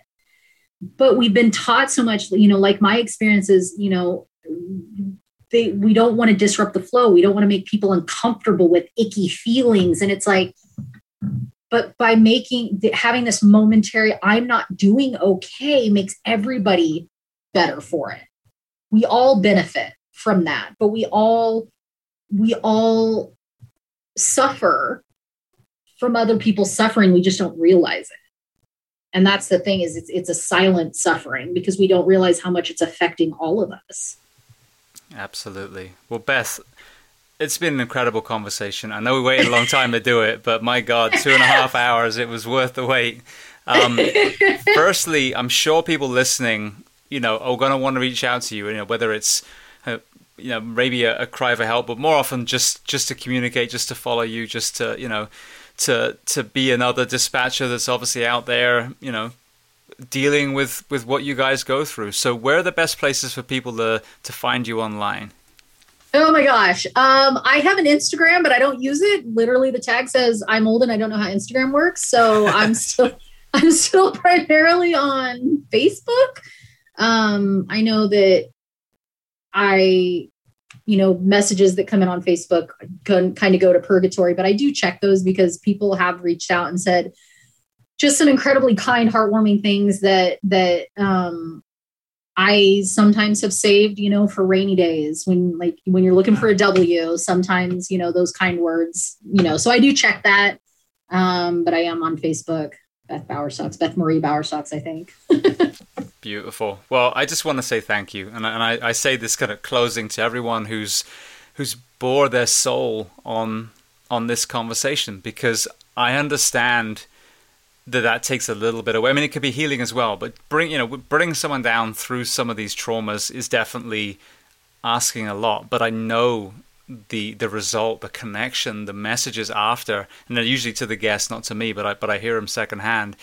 But that I thought I was crazy, I thought I was being weak, all these things. So telling your courageous story um, is so so important. So I can't thank you enough. Not only your generosity with the time and telling you know such an incredible array of different you know perspectives, but also just for being so courageous and being someone you know who is putting themselves out there to to therefore open the door for other people to say, "Oh shit, I thought I was alone. Let me start talking about this." I that's very kind of you say that I I don't take compliments well, so I'm just kind of like smiling and and nodding and thank you and and and just to say more than anything is no you know it's easy to like I said it's easy to think you're alone. It's easy to think you are the only person suffering from whatever you're suffering from, but you're not. You there you know there's more in this world that connects us than sets us apart from each other and you know it's it's cliche to say it it's okay to not be okay. It's okay. It's okay to that's human. But what's not okay is to stay that way and to continue on that path. Because as alone as you may think you are there are people who love you. And i didn't know that until they reached out when i needed it. But there are people who love you and there are people who will miss you when you're gone. And uh you know you are worth you are worth health and happiness to whoever needs to hear it, you are worthy of normalcy and a good night's sleep and happiness and health. And you are worthy of a W in that column. And, um, and whatever you need to do to to get there do it because you're worth it so take care of yourselves be kind to each other